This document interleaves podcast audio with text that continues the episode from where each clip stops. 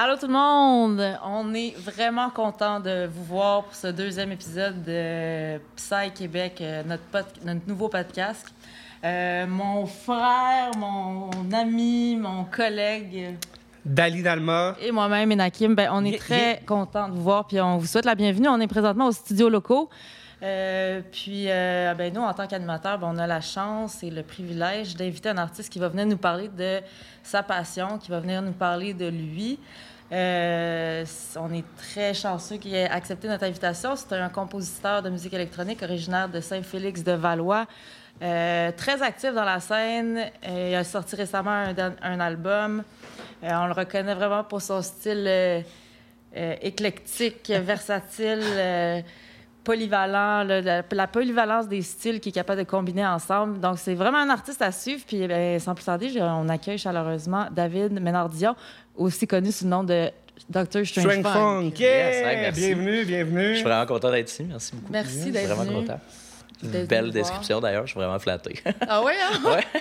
Mais en fait, moi, c'est moi, je t'ai découvert, euh, puis euh, c'est ça, j'ai parcouru euh, pas mal tout ton SoundCloud. Là, ça a été vraiment un, beau voyage, puis c'est ça, ça qui m'a impressionné beaucoup. Là, c'est, La versatilité. Ça revient souvent. C'est ce qui revient souvent. Je, dirais que j'aime ça faire de la musique, j'aime pas ça penser à un style en particulier quand je compose. je pense que ça explique un peu pourquoi c'est éclectique. Là. Hmm ça sonne un peu tout le temps pareil parce qu'éventuellement, tout le monde sonne un peu tout le temps pareil. On a tout notre, notre son, notre grain. mais comme, euh, j'aime, j'aime dire que je fais de la musique au lieu de dire que je fais du psytrance ou du prog ou whatever. Je trouve que ça ferme des horizons quand tu décides de faire un style ou quelque chose. bref, belle description. si, pour dire ça, euh, si, mettons, je te demandais comment tu décrirais ton style. J'ai aucune idée. Euh, dans tes mots. je dirais... je c'est vraiment une bonne question parce que je pense pas à ça quand je fais de la musique. Comme je dis, je fais de la musique, euh, des fois, je pense même pas qu'il va y avoir un kick bass, puis finalement, il finit par avoir un kick bass. Euh, euh, j'ai vraiment de la difficulté. Je, dirais, le plus près, le mot que je pourrais employer, c'est zononesque parce que je, fais partie de ces labels-là qui ont comme une espèce d'esthétique sonore particulière. Mais même là, c'est un commentaire qui revient souvent. J'ai un son particulier, puis moi-même, je pourrais pas le décrire parce que je le recherche pas. Ça se fait tout seul plus que d'autres choses. C'est pas comme si euh, je, faisais en sorte que quand je suis devant l'ordi, je suis comme bon, comment je pourrais sonner plus comme moi. Ça, ça se fait tout seul. Fait je, je à chaque fois qu'on me demande c'est quoi je fais comme musique, je dis je fais de la musique électronique parce que c'est plus large. C'est vraiment plus. Euh, plus intriguant aussi peut-être que de fermer justement les mêmes portes. Là, C'est que de dire je fais un style que bon de toute façon les gens connaissent pas ça. Hmm. En général, on va se dire ça s'en vient de plus en plus populaire, mais en général, dire que je fais de la prog ou le monde serait comme quoi, ok. Hmm. Ben bon. Je fais. Je sais pas. C'est une bonne question. Je saurais pas comment, quel style. Parce que, comme je dis, des fois, ça commence avec des sons, puis finalement, ça finit avec d'autres sons. c'est ça. J'ai toujours vu ça comme de la peinture sonore plus que d'autres choses. Comme quand je vois mon projet, puis j'écoute ce qui se passe, c'est plus comme qu'est-ce que je pourrais mettre là. Puis je, suis un peu kinesthésique aussi. Je vois des couleurs, puis des affaires comme ça. J'ai des chansons que, qui, pour moi, ils ont une couleur plus que. puis des images plus que des qu'une track, là, parce que je, pourrais pas expliquer. Des fois, un tel son, pour moi, ça va me faire comme un trait vert qui passe. quoi. J'ai toujours vu ma musique comme étant de la peinture sonore, prendre des sons, puis faire ça, euh, faire de la peinture avec des sons. Mais Moi, d'ailleurs, tu as une des tracks que tu as faites en, 2013, je pense, euh, A Journey of, a, Journey of the Sandworm. Celle-là, elle pogne. oui, il y en a certaines là, qui vraiment. c'est comme si c'est des classiques, on dirait. Oui, oui, c'est juste, juste en termes de play sur mon SoundCloud, il y en a que ça va faire. Ça, fait déjà sept ans que cette tune-là est sortie. Puis mm. chaque fois que je regarde mes, mes notifications de SoundCloud, elle revient. C'est elle que le monde like, partage. Puis c'est, un peu triste parce que moi, je la joue plus, parce que je trouve qu'en termes de qualité sonore, mm. j'ai grandi. J'ai, en termes de technique aussi, je me suis amélioré. Fait qu'elle a des défauts qui fait que ça sonne moins bien avec le stock que je fais plus récemment. Tristement, je la joue pas, mais c'est une des tunes qui, qui pogne le plus. Parce qu'elle avait une vibe euh, intéressante, je trouve. Mais elle porte bien son titre aussi, je trouve. Ouais. Si toi, si toi tu t'associes des couleurs à des sons, je trouve vraiment que cette track-là, je le voyais, on dirait le vert là, qui, euh, Ouais, serpentait les dunes. Puis ça, c'est intéressant parce que le riff de guitare que j'ai utilisé, c'était. J'avais un band justement dans les alentours de 2009-2010, puis euh, c'était la tune qu'on avait appelée affectueusement la tune psychédélique. Parce que c'était notre tune de jam, là, la tune qu'on joue, puis que. Elle a pas de début, elle a pas de fin. C'est ce riff de guitare-là. Puis Tu sais, la. si je te dis, tu sais, le riff de guitare qui joue à la fin avant la dernière, dernière drop, ben ça, c'est le riff de guitare que j'ai juste comme déconstruit pour pouvoir l'amener à la fin comme ça. Fait que toutes les guitares qui sont dans, dans toute la tune comme un peu déconstruites, c'est tout ce riff-là qui est juste vraiment espacé, démonté, pour après ça faire comme Hey, tout ce que tu entends depuis tantôt c'est c'est ce bout là puis c'était surtout parce que bon mon band n'avait pas vraiment fonctionné. Puis je trouvais que cette tune là elle avait du potentiel euh, d'utiliser. Je l'utilise encore à ce jour des fois aller chercher des petits bouts de, de, ce, de ce beau riff là que mon ami a composé puis que juste bon, ça n'a jamais donné c'est ça. T'as- Tu faisais partie d'un band? Ouais. J'ai joué, euh, j'ai joué à peu près trois ans dans un band de funk, euh, funk rock, là, je dirais. J'étais drummer, bon, drummer percussionniste, parce qu'on était comme deux drummers. On s'échangeait de, de choses. Je chantais aussi. Euh, c'est ça. On a joué quelques années, puis finalement, on s'est comme. On, on est rendu des adultes. Là. Il y en a un qui est rendu avec trois enfants et tout. Là. Ça va être un petit peu plus difficile de, de- de- d'avoir un band pour le pratiquer. Puis tout, là. C'est toujours un peu difficile, les bands. C'est pour ça que je me suis tourné vers la musique électronique. Pas besoin de personne à qui, comme, Ah, est-ce, que, est-ce qu'Henri va pouvoir être là ce soir? Non, il est pas là. Bon, OK, on n'a pas le guitariste. Qu'est-ce qu'on fait? Tous ces problèmes-là sont réglés parce que c'est moi tout seul. Et la musique électronique, ça fait longtemps euh, que tu as commencé à Euh, gosser avec les logiciels. euh? Ouais, ben ça, euh, on en a parlé tantôt, guys. Non, c'est pas vrai. Euh, j'ai commencé à onde. gosser. ouais, c'est ça, euh, off the record. J'ai commencé à gosser avec Ableton euh, comme ça en 2006-2007. euh, C'était. Parce que j'habitais tout seul. Ben, pas j'habitais tout seul, mais j'avais pas beaucoup d'amis. Puis euh, je passais mon temps dans mon sous-sol avec mon ordinateur. Puis c'était un de mes amis qui m'avait dit Tu connais ça, euh, Ableton? J'étais comme Quoi? Puis de, découvrir ça. À cette heure, je travaille sur Logic, mais comme ça a été ma porte d'entrée à comment. euh, comment faire des tunes, comment un logiciel fonctionne, comment faire des sons, placer du MIDI, etc. Ça a ouvert des portes. Puis comme, comme je disais aussi, j'ai grandi dans un studio d'enregistrement. Fait que tu les notions de son, de mix, tout ça, c'est- c'était déjà présent, équilibré, puis tout ça. Je passais beaucoup de temps avec euh, mon père dans le studio, puis il me montrait des choses, des, de la technique, des théories, plugger des affaires, etc. Fait que c'était juste de comme, wow, j'ai cette machine-là ici qui fait tout, là. ça fait tout. Fait que c'est magique, ça enlève tout le, comme, bon, dépluguer des affaires, monter ça, les micros, etc. Fait que ça, ça sauve beaucoup de troubles, vraiment beaucoup, beaucoup de troubles. Dans ce temps-là, tu allais aussi euh, dans les événements de musique électronique? Euh, non, j'ai commencé, euh, en fait, mon tout premier, puis ce qui a fait que j'ai vraiment commencé à faire ce que je fais là, c'est Eclipse 2009. Euh, j'avais, j'ai un ami qui me parlait des raves puis tout ça, puis j'étais comme, OK, tu sais, il était intriguant.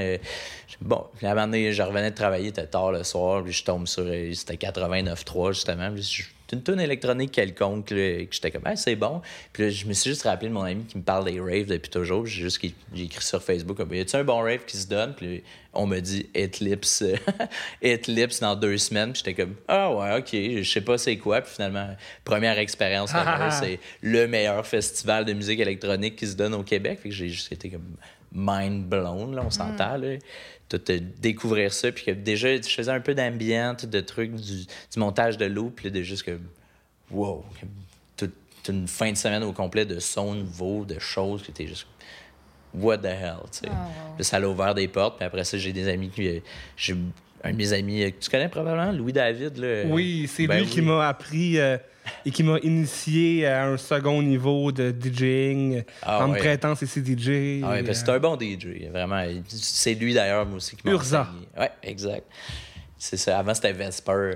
C'est lui, ben, c'est lui qui m'avait montré à mixer. Mais lui, euh, lui c'est un féru de musique électronique. Là, fait que, euh, on écoutait de la musique électronique chez eux. Il nous montrait du techno, des affaires. Puis à un moment donné, on est tombé sur euh, Space Between de, de Sentient, qui est sorti en 2007, je pense. OK. Puis c'est là que ça a fait qu'est-ce que c'est que ce son-là?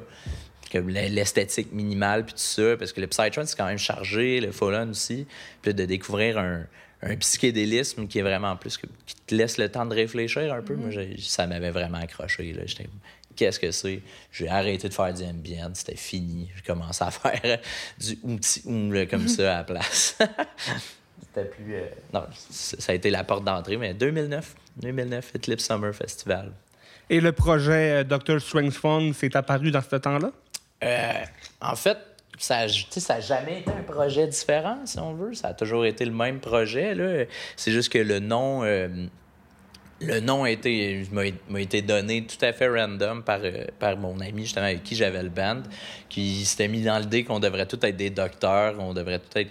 Puis il m'a juste dit, vu que j'étais le seul qui, des deux drummers qu'on était dans le band, j'étais le seul qui était capable de faire des beats un peu plus étranges puis funky. Puis il m'a dit, ben regarde, Doctor Strange Funk, puis j'ai juste fait comme OK, ah. merci beaucoup. J'avais un nom euh, comme quand j'avais commencé, c'était comme Psylotropique, puis le euh, j'ai reçu un message sur SoundCloud d'un monsieur qui était comme Salut, j'utilise ce nom-là depuis 1995. Ah. Fait que j'étais comme OK, j'ai pas le choix d'en trouver un autre là.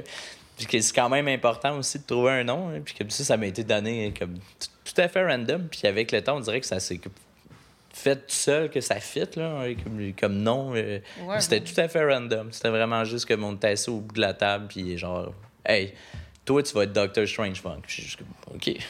Je, vais, je vais garder ça. Ça n'a aucun lien avec le, le film. Oui, c'est direct à cause du film.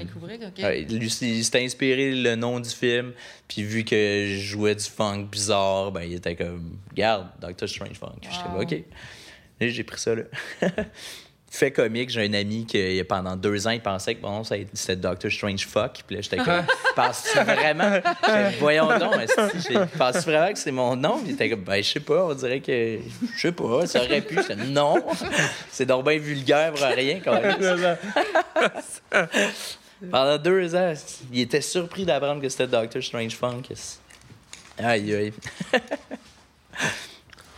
Les premiers événements. Euh rave, euh, psychédélique. Que, j'ai joué ou que, que tu as performé? Oh mon Dieu, man, euh, tu me poses une colle parce que je suis vraiment pas bon avec ça. Euh, ou que tu t'en rappelles que tu avais performé? Ben, un des premiers, je me rappelle, c'était. Je pense Je dis sinon, si c'est pas lui le premier, c'est définitivement le deuxième ou troisième gros max. C'était Osiris Collective qui avait fait ça. Puis mon ami m'avait prêté son ordinateur, puis c'était l'ordinateur de sa mère, parce que moi, je travaille sur une tour, tu sais, j'ai pas de laptop, puis je commençais à découvrir le concept de faire des lives ou quelque chose comme ça, tu sais. Puis il m'avait prêté euh, le laptop Windows de sa mère, qui est un vieux coucou de merde. Puis pendant. À un moment donné, ça a juste comme arrêté, tout a arrêté parce que l'ordi, il a juste gelé. Puis là, j'arrivais plus à leur repartir. Ils voulaient pas reconnaître la carte de son. Tu sais, du niaisage électronique d'ordinateur. Là, tout le monde est juste. Tu vois le dance floor faire juste faire comme. Mm. Paniquer. Ah ouais, qu'est-ce qui se passe? Puis on est de reconnaître que l'ordi voulait juste pas. Il y avait comme un clash de. de Windows était seté sur une carte de son, mais Ableton était sur une autre carte de son. Puis vu que c'était un vieil ordi, il était juste comme mm, cannot mm. process. ça avait pris du temps, puis du temps. Puis le monde, il, une, il y a une couple de personnes qui étaient venues me voir qui étaient comme la prochaine fois, man, amène des CD, quelque chose. Puis j'étais juste comme, man, c'est mon deuxième show à vie que je fais. Oui, à cette heure, je pense à des backups, des clés USB, peu importe. J'ai eu ma leçon. Là pour cette fois-là, l'ordi était juste fini raide. Il n'y a pas de son, pas rien. Pas, même pas un, un mauvais son, rien. juste dead. Puis en plus, Ableton, il est chien parce que c'est il est bien fait, mais comme il continue de jouer même quand il crash. Fait que là, il y a un point où, à un moment donné, la tune, il mm-hmm. faut que j'active les autres séquences, il faut que ça continue, tu sais. ça continue de jouer pareil, mais moi, je peux plus rien faire. Fait que là, à un moment donné, ça a juste que ben, la musique arrête, mais moi, je peux rien faire. Euh, j'ai été traumatisé de ça pendant longtemps parce qu'à cette heure, mon ordinateur, je, le prends, je le check au petit soin, je m'assure qu'il n'est pas trop chaud, je le déplogue, je le plug, euh, je m'arrange parce que c'est pas comme un band qui peut improviser à capella ou quelque chose. Là. Si l'ordi plante, c'est fini. Mm-hmm. C'est vraiment plus. Euh, c'est vraiment stressant, ce côté-là.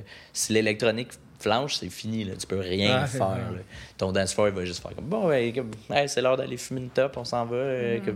n'y a rien qui se passe. Puis, tout le monde vient pour ça. Si la musique arrête, là, le dance floor se vide, ça fait mal. Tu as appris à la dure, puis là, tu t'es dit la prochaine fois, je me suis. Euh, la fois qui a suivi, je me suis vraiment préparé, puis t'étais. Tu te sentais comment? Du mieux qu'on peut, hein. Comme, mais encore là, tu sais jamais quand est-ce que l'ordi va décider qu'il plante ou pas. Si la carte de son est plus. Ça m'est déjà arrivé aussi que juste un petit, euh, une petite connexion qui est pas bien. Il n'y a pas de baisse pendant une demi-heure de mm. mon set. Puis à un moment donné, juste que, voyons, c'est quoi le problème? juste faire juste un petit peu le fil. Ouais, mais la baisse qui rentre en face de tout le monde. Juste bon, t'as des petites affaires qui se passent de même qui, qui sont sont stressantes, que tu faut toujours que c'est une master, je m'assure. C'est de l'apprentissage tout le temps. Puis en plus, tu sais jamais vraiment, tu arrives à un party, tu sais jamais le setup. C'est un peu toujours un jeu, c'est un mystère. Là, ça va être quoi la table que j'ai, ça va être quoi le mixeur, ça va être j'ai-tu quelqu'un pour m'aider ou j'ai pas quelqu'un pour m'aider, y a-tu de la lumière sur le stage? Euh, j'en ai fait des shows dans le noir, là, t'es juste comme, tu montes tes affaires, puis des stroboscopes, mm. puis des blacklights, là, c'est comme, ouais, c'est pour la table, des fois, une petite, euh, une petite lumière, juste pour qu'on puisse plugger nos affaires, ça construit comme, bah, ça aide toujours un peu. Les promoteurs, on prend en note, là, des lumières pour les DJ Ouais, prenez ça en note. C'est quand même, on oublie des fois. L'esthétisme du stage, c'est important, mais pour le monde euh, qui joue, mm-hmm. des fois, mais je pense que c'est important de savoir aussi. Euh, puis on sait pas non plus. Moi, il y a des fois où j'ai amené un peu plus de matériel que prévu? Je sais pas. Euh, ou que moi, mm. finalement, j'ai une affaire qui a pété. J'ai pris une autre affaire plus petite. Fait que finalement, quand j'ai dit que j'avais besoin de 12 pieds, finalement, j'ai plus besoin de 12 pieds. C'est toujours un petit, un, petit challenge, un petit mystère d'arriver et être comme bon s'imprégner du party, c'est important aussi. J'arrive toujours un peu d'avance parce que le plus d'avance, mieux c'est. Avoir le temps de saisir la vibe, avoir le temps de t'installer. Si t'arrives trop à la dernière minute, puis t'es comme Oh shit, genre c'est quoi ce setup-là? Ou comme il faut que t'attendes que le gars il se tasse finalement ou pas. Fait que c'est important. Est-ce que tu as étudié euh, dans le domaine? Euh? Absolument pas. C'est tout, euh, tout de l'autodidactie. Mais plus tu connais de monde qui font ça aussi, tu échanges des trucs. Euh, à la base, comme je dis, j'ai grandi dans un studio, fait que les. Pas, pas besoin de théorie si, que, quand t'entends, c'est juste de savoir comment arriver au résultat que tu veux entendre. Ça, c'est une autre histoire. Mais comme je pense que n'importe qui peut dire comme ça, c'est trop fort, ou comme ça, c'est pas assez fort, ou que, ben, après ça, savoir que tu peux aller régler des fréquences, puis là, arranger ça pour tel son et tout. C'est un lot de techniques, mais je pense qu'en plus de nos jours, tout le monde peut faire ça sans nécessairement avoir besoin d'études. Ça aide toujours d'avoir un diplôme si tu veux travailler là-dedans, mais comme à la base. Euh, comme je disais tantôt, pour moi, c'était plus un, passe-temps qui. C'est une passion quand même. J'adore faire ça. C'est libérateur. Mais à la base, c'est un, un passe-temps. Fait que jamais. Je me voyais pas investir du temps euh, scolaire là-dedans parce que c'est difficile, le monde de la mm-hmm. musique. Puis particulièrement que mon trip, c'est de faire de la musique un peu bizarre. Euh, tu peux pas te trouver une job dans un studio à faire ça, tu sais. Mm-hmm. fait que l'aspect un peu. Euh, j'aime ça faire ça pour le fun, mais jamais je ferais ça. Professionnellement. J'aime ça. J'ai déjà fait des projets de musique de jeux vidéo, par exemple, des effets sonores. C'est super le fun. Mais euh, c'est ça. J'aime plus ça pour le fun. J'aime plus la bouffe euh, que d'autres choses. Là. Fait que ça, ça j'étais à l'école là-dedans pour vrai. Mais la musique, non, ça a toujours été du, de l'apprentissage, du, tu rencontres du monde qui te disent ah, Tu déjà pensé à faire tel truc? Puis t'es comme Ah, ouais, c'est vrai, je pourrais essayer de faire ça. Ou d'écouter de la musique, puis être comme Comment est-ce qu'il a fait ça? Puis d'essayer de reproduire. Puis que tu apprends des, des techniques. C'est sûr que l'avantage d'avoir de la théorie musicale puis de la théorie, c'est que tu arrives plus vite au résultat. Je pense que ça aurait pas pris 12 ans à me rendre où je suis là si j'avais eu comme des cours ou quelque chose. De, de... Mais je trouve que ça, se fait quand même de façon organique en termes de parcours. Je parle comme comme c'est pas important pour moi de performer puis d'être vraiment bon. Je trouve que c'est le fun de voir une progression moi-même. Je vais te parler de mon album. J'écoutais mon, mon album, j'écoute des vieilles tunes. Il y, a, il y a une progression qui se fait quand même, même si euh, mon, mon, son il pas resté proche. Là, si on écouterait des choses que j'ai faites en 2007, ce serait comme Ah, OK, ouais. Ouais. ce serait pas sur le label. Mais c'est ça. Je pense que ça, ça, prend du temps. Je pense surtout que c'est c'est d'enfer, comme n'importe quoi. Tu, tu, peux être super bon en guitare si tu fais juste jamais arrêter de jouer de guitare. Là. Mm c'est ça. Non, je suis pas allé à l'école pour ça. Comme je disais, en plus, avec les ressources qui existent, les vidéos, les packs de samples, etc., etc., je pense qu'il y a moyen d'être euh, autodidacte puis de faire quand même quelque chose de beau et bon, tu sais. Intéressante question. Yes. Et toi, t'avais jamais pensé avant de composer, même si tu as grandi dans un studio que ton père t'avait comme introduit là-dedans, t'as- t'as jamais pensé consciemment, ah, je suis vraiment intéressé de composer. C'est ton ami qui t'a dit, hey, euh, il me semble que t'as du talent. Non, ça c'est. C'est c'est dur à dire quand est-ce que ça s'est fait parce que c'est vraiment organique dans le sens que justement, je- tu sais, j'avais peut-être 12 ans, puis moi et mon demi-frère, on, s'installe un ampli de guitare, un micro, euh, on fait que bon, on s'enregistre un peu, gosse le son. C'est juste. Ça s'est juste fait tout seul, je dirais. Puis là, à un moment donné, euh, mon père a acheté un Macintosh, puis là, je passais des nuits entières à juste arranger des loops de son, faire des tunes avec des loops. euh, parce qu'Apple, ils viennent, ils viennent avec un paquet de loops que tu peux, tu sais, des guitares, des shit, des affaires. Puis là, je passais. Il me chicanait même pas, je rendais mon frère jaloux parce que lui, des fois, il essayait de passer la nuit au complet à jouer à des jeux vidéo. Mon père était juste comme, Ben, non, va te coucher. Puis moi, il me dérangeait pas parce qu'il était comme. Puis là, mon frère, à un moment donné, il avait dit comme, hey, pourquoi lui a le droit? Puis il était comme, toi, quand tu finis de jouer, tu finis, t'as-tu quelque chose à me montrer ou quelque, t'as-tu, t'as-tu de quoi? Puis il dit juste comme, non. Il dit, ben, c'est ça. C'est pas pareil. Fait que ça, a plus commencé de même. J'ai découvert GarageBand, puis je commençais à faire des loops. Après ça, j'ai découvert Reason. J'ai commencé avec Ableton faire du gossage, mais que, là, j'ai découvert ces logiciels-là, puis euh, Reason, c'est vraiment cool. là. En plus, là, tu, tu plugues tes fils, puis tout virtuel, puis c'est vraiment, euh, c'est vraiment, vraiment, vraiment plaisant. Puis j'ai switché à Logic pour avoir quelque chose d'un peu plus professionnel, parce qu'il y a certaines lacunes dans d'autres programmes que, qui sont réglés avec, euh, avec d'autres. là. Mais ça s'est vraiment fait tout seul, tout seul. Il n'y a jamais vraiment personne qui m'ont dit Hey, euh, tu devrais faire ça ou quoi. Ça s'est juste fait. Puis à un moment donné, c'est moi qui est arrivé qui a fait comme Hey, j'ai fait de la musique, voulez-vous entendre? Puis j'ai montré.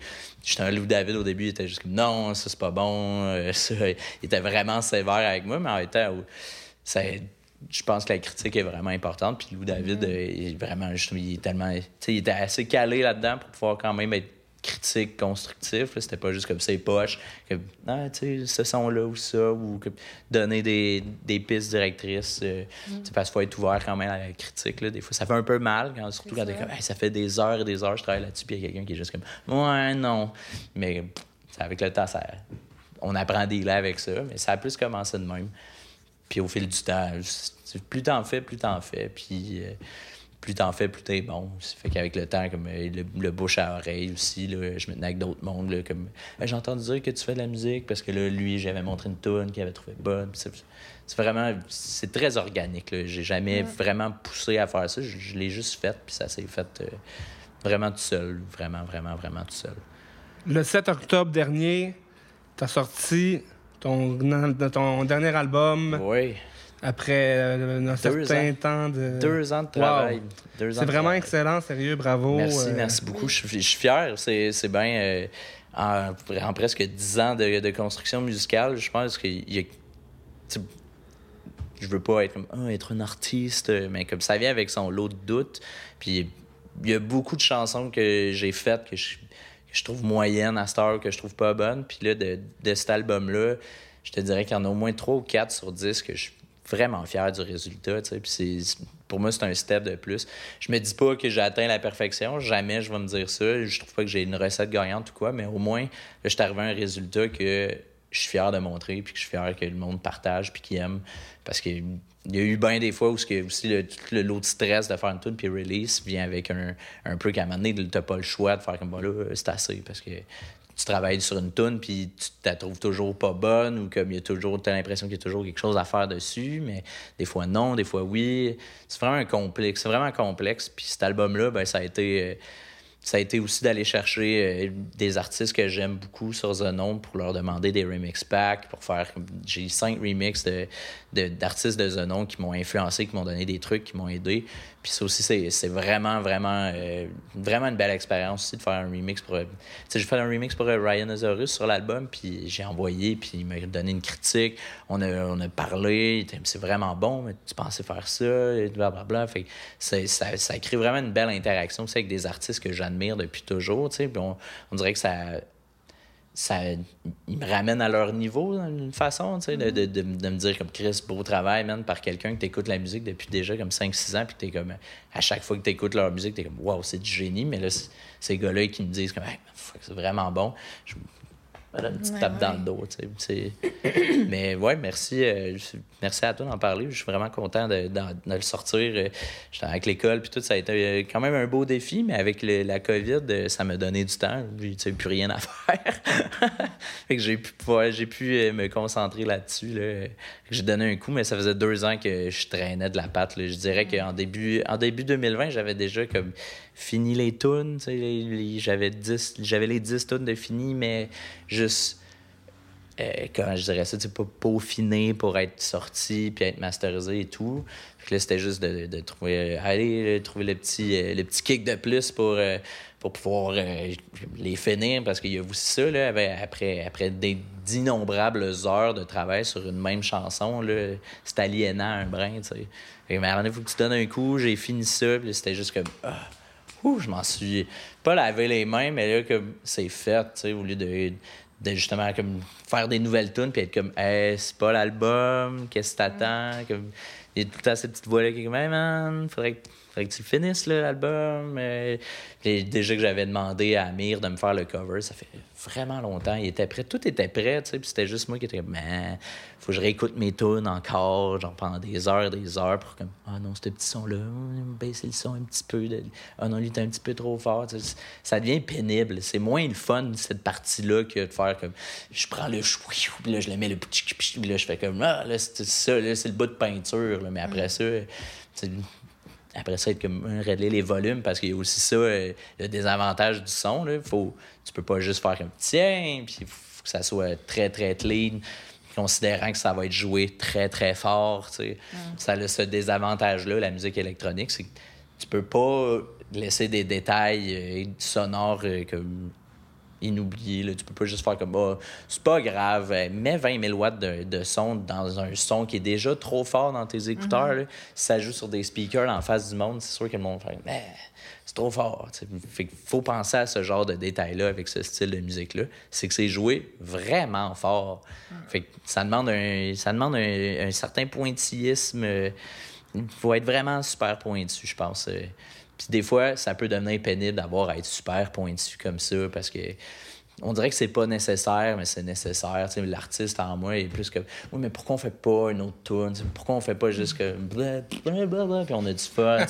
c'est la partie pas le fun parce qu'il faut que tu écoutes la même tune encore encore et encore pour que pour t'assurer qu'elle est correcte, que tout est beau. Mais que à un moment donné, ça rend fou. Tu sais plus si elle est bonne, tu sais plus comme est-ce que le monde va triper, tu le sais plus vraiment, tu te mets à questionner ça parce que ça fait 50 000 fois que tu l'entends.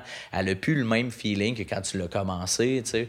Ça devient vraiment euh, le petit bout difficile à finir, c'est ça. Le, la discipline puis le, petit coupé au cul pour que ah ouais, là, finis-le, parce que c'est juste, juste régler des volumes, puis des EQ, des affaires, mais c'est plate. Mais il faut le faire. Ça a pris deux ans. C'est pour ça que ça a pris deux ans.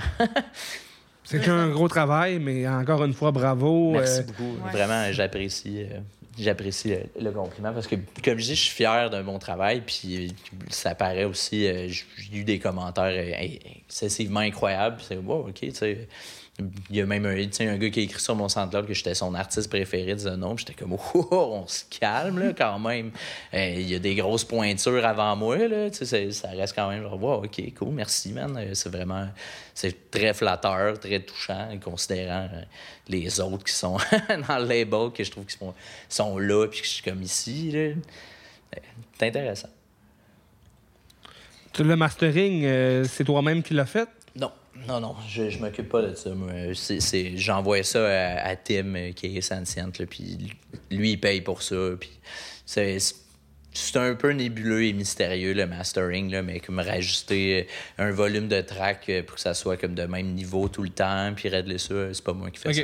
Parce que de toute façon, d'un point de vue, euh, peut-être pas technique, mais tu es toujours mieux de faire faire cette job-là par une autre oreille que la tienne, justement pour la raison que la tienne est, est fatiguée, puis tu connais trop la tune, puis d'avoir un, puis t'as, as des sentiments par rapport à la chanson, t'as comme...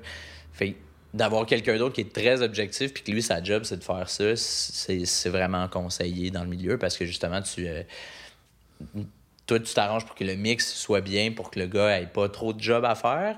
Mais tu veux que cette job-là soit faite par quelqu'un d'autre, selon moi. C'est mon opinion là-dessus. Parce que justement, euh, à force de l'entendre, cette tune-là, tu peux-tu vraiment dire comme ah, non, euh, m'enlève un peu de bass ou quoi?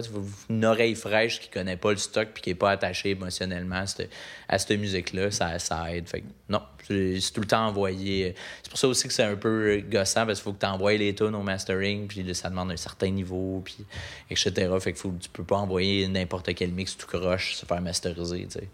C'est pour ça que ça devient pénible un peu. Mais non, je fais pas ça. Fait que toi, tu t'assois, mettons, là, tu t'assois dans ton studio. Ouais. tu t'assois. Studio, c'est un grand mot. Ben, ah ouais? Ma ben, table avec ma laveuse, ma sécheuse en arrière. Là. c'est ça. Excuse-moi, vas-y. Euh, euh, est-ce que, est-ce que des, est-ce que tu sais, euh, tu sais, comme, mettons un livre, la, majorité des auteurs, ils vont, vont, faire un plan pour l'introduction, le développement, la conclusion. Est-ce que toi, tu arrives avec, c'est comme une peinture, puis tu fais de l'improvisation qui t'in... C'est un heureux mélange des deux. Je dirais que des fois, ça va être j'ai une idée en tête, puis justement, on revient un peu à ce qu'on disait tantôt. Je manque peut-être un peu de théorie pour vraiment être juste que ce que j'ai dans la tête, je le mets là. Fait que c'est un heureux mélange de j'essaie de faire ce que j'entends, puis on verra bien où ce que ça va mm. m'amener. Puis après ça, surtout au niveau du sound design, j'aime bien ça, faire n'importe quoi, puis être comme. Pas, pas me dire, je cherche vraiment ce son-là. Des fois, oui, des fois, non.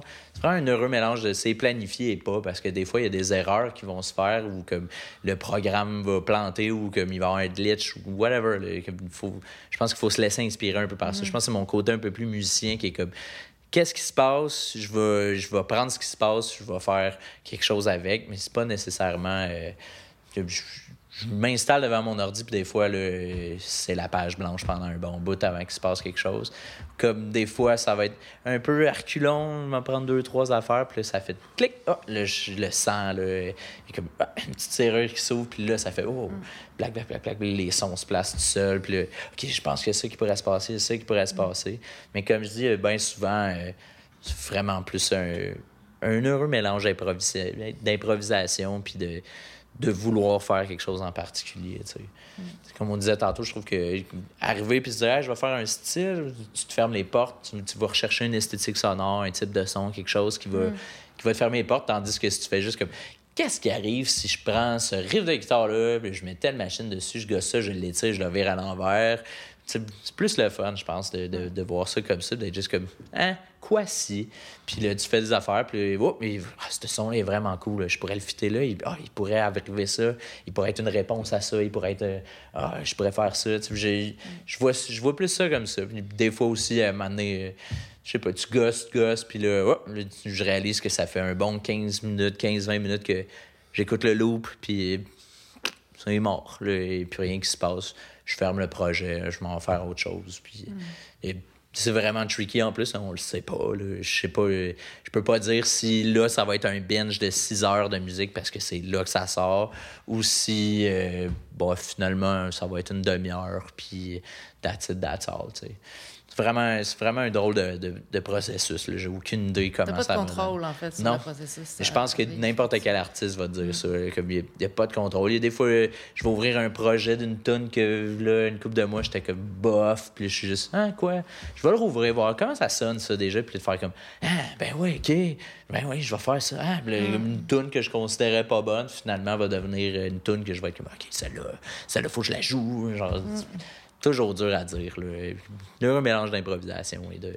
Je pense que c'est mon côté musicien, jamais avec du monde, tu sais pas trop là, ce que le guitariste va faire d'un coup. Fait faut que tu sois comme attentif à ce qui se passe pour être comme OK, il fait ça, on s'en va vers ça. Ou comme être aussi la personne qui mène le. On va s'en aller vers ça, les gars. Fait genre, on, fait ça. Fait je pense que c'est plus le, côté musicien en moi qui Qu'est-ce qui arrive? On ce qu'on s'en va avec ça, on verra bien. Ça donnera ce que ça donnera. C'est pour ça que des fois, c'est intéressant de pas non plus dire comme ça, ça va être la tune du siècle pour mon album. C'est de juste faire qu'est-ce qui se passe aujourd'hui, je prends un mm-hmm. canevas, je sors mes pinceaux, qu'est-ce que ça va donner, si c'est bon, si c'est pas bon, euh, on verra bien. Et tu composes avec quel logiciel? Avec Logic Pro. Ça fait ça va faire 10 ans que je travaille avec Logic Pro maintenant. Fait que c'est dur de retourner en arrière. J'en ai essayé d'autres. Mais il euh, y a une question de, de workflow qu'on appelle. Comme à un moment donné, je le connais, le logiciel, je sais comment arriver au résultat que je veux. Fait que c'est, difficile de changer de, de logiciels. J'utilise Ableton aussi pour certaines fonctionnalités.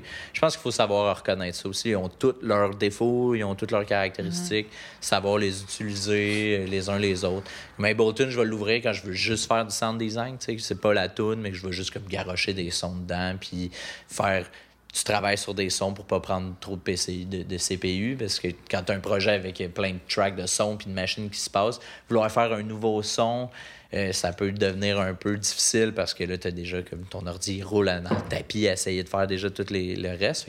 je change de logiciel juste pour être comme bon, là, je, me fais un loop, mettons, puis ça va être juste du gossage. Là. Y a pas, je pense pas au bien que ça rien. Euh, puis je veux juste étirer le son, le virer à l'envers, faire ça, blablabla, bla, bla, toute cette patente-là. Mais principalement, je finis tout dans Logic. Ouais. Quand j'ai. Euh, quand j'ai euh, parcouru ton SoundCloud, j'avais l'impression que tu étais vraiment connecté aux danseurs. Ah, c'est intéressant parce qu'on me dit souvent l'inverse. Euh. Ah oui? Oui, oui, oui. Parce que je pense pas aux gens quand je fais la musique.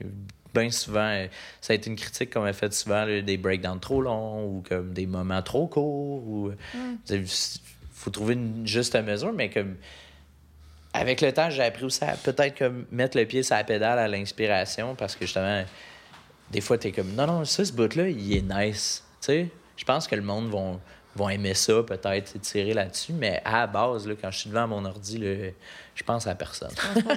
mais est-ce que toi-même, tu aimes danser? J'adore danser, mais je suis extrêmement difficile, malheureusement. Je suis vraiment, vraiment difficile sur ce qui va me faire danser. Il y a des moments où je vais être juste comme bouge tes pieds. Il y a une fois quelqu'un qui m'avait dit ça commence juste avec les pieds, man. Bouge tes pieds, puis tu vas, ça va y aller tout seul, tu sais. Sauf que j'ai le défaut de faire de la musique comme ça. Fait que des fois, je suis juste comme dans le fond. Je suis comme, hum, hum, hum, j'analyse, j'écoute. Pas que j'ai pas de fun parce que je danse pas, mais comme je vais, je vais être plus en mode, comment, est-ce qu'il a fait ce son-là? Comment je pourrais le refaire moi? Ou être juste comme, waouh, ça c'est vraiment bon. Qu'est-ce que, qu'est-ce que je peux retenir de ça pour que ça m'est arrivé des fois de finir un rave puis être juste comme, allez hop, ouvre le logiciel tout de suite, il y a de quoi là, à faire là, là. Comme mm. ça, j'ai entendu assez de stock ou de l'inspiration pour faire de quoi tout de suite. Fait, mais c'est ça. Mm. Fait que dans un, dans un événement, mettons, euh, un événement de musique électrique sur une fin de semaine, c'est où qu'on va te trouver plus, si on euh, cherche? Partout, je me promène. Euh, je me promène. Si, si c'est dur, je sais même pas ce que... Je pourrais pas dire avec précision qu'est-ce qui va me faire vibrer ou pas. Si j'accroche puis je danse, j'accroche, mais j'aime ça me promener pour justement avoir un peu de tout. Moins au, moins au stage psy. Ça a l'air bizarre, mais comme je trouve qu'à un moment donné, il y a une esthétique sonore qui est comme bon, on a fait le tour de la question. J'aime les trucs éclectiques, les trucs qui, sortent de l'ordinaire, qui me font faire comme oh, je m'attendais pas à ça, ou qui, me surprennent un peu. je trouve que dans le, le Psytrance, il y a quand même beaucoup, beaucoup de sons et de, de mécaniques qui reviennent. Je dirais que, ça m'intéresse moins à un moment donné parce que mon cerveau est juste que ben, on sait ce qui s'en vient. On l'a entendu ça tantôt. un festival, je me promène beaucoup. Euh, les artistes qui vont me faire plus vibrer, je pense que ça va être les artistes qui sont un peu plus musicales. Genre Terra Fractile, j'ai dansé comme un mongol quand il était venu. Là. À Pandemonium? Ouais, c'était épique. En 2011, au chute. Exactement. J'étais en haut. 2012. 2012. 2011, 2012. J'étais en haut, puis là, j'entends des bruits de clavier euh, comme du Rhodes, là, le, le, son de piano que Terra Fractile utilise tout le temps. Je sais pas si vous voyez ce que je veux dire. Puis là, je suis juste comme, ça a l'air bon. Puis j'étais en haut de la côte. Puis là, j'entends ce qu'il joue. Je suis parti à courir. Là. ça, c'est pas vrai que je vais manquer une minute de mm. dance floor pour cette musique-là. J'ai dansé là, éperdument. je, je sais pas. Je sais pas ce qui me fait vibrer, mais il y a quand même un, un style qui me rejoint plus. Là. Comme le, le, style Zenon, mm-hmm. ça me parle plus parce que c'est minimal. Ça me permet de réfléchir. J'aime ça quand il y a de la place pour les mouvements aussi.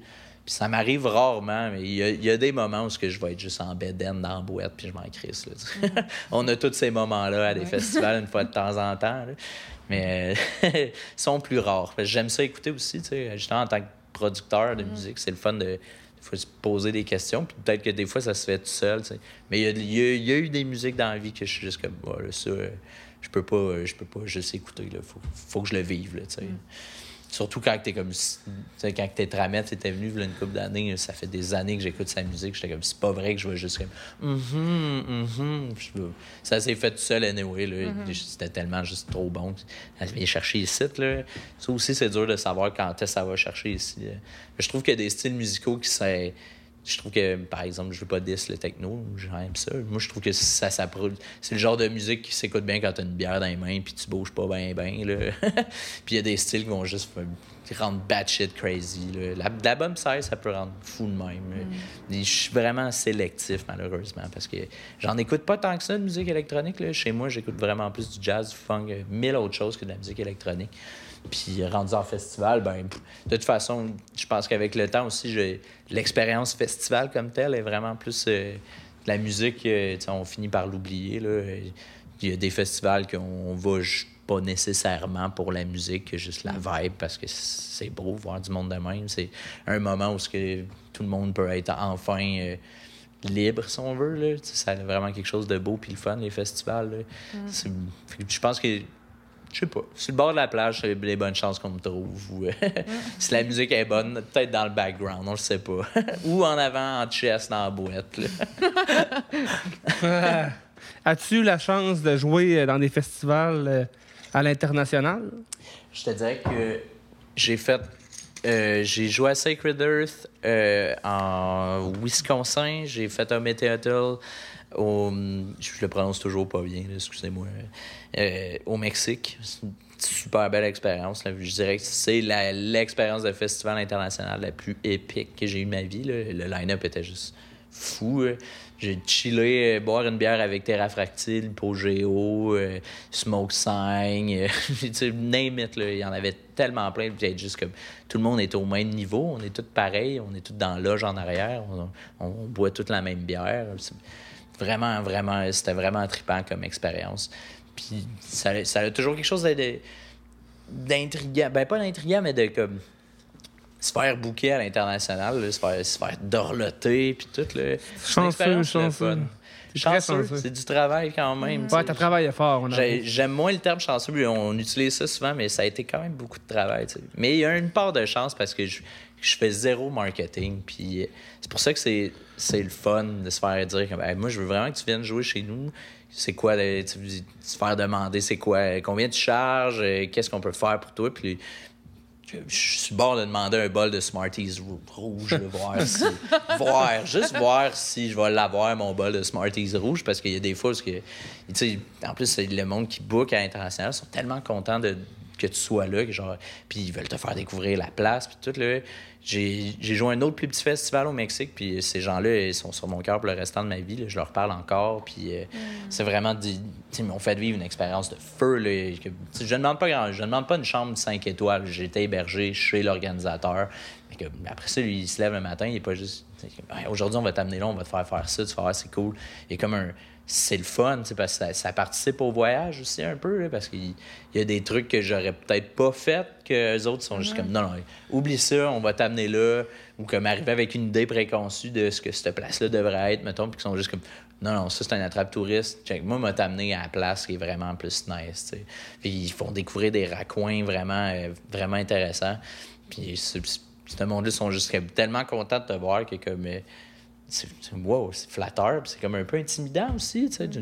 Quand tu fais ça chez vous dans ton salon, tu t'attends pas à ce qu'il y ait quelqu'un dans un autre pays qui soit juste comme. Quoi, tu veux-tu un billet d'avion? Je te paye le billet d'avion. Puis t'es juste comme, OK, OK, correct. Puis qu'après ça, ils font juste prendre soin de toi. C'est une expérience spéciale, vraiment. Quand même un peu intimidante.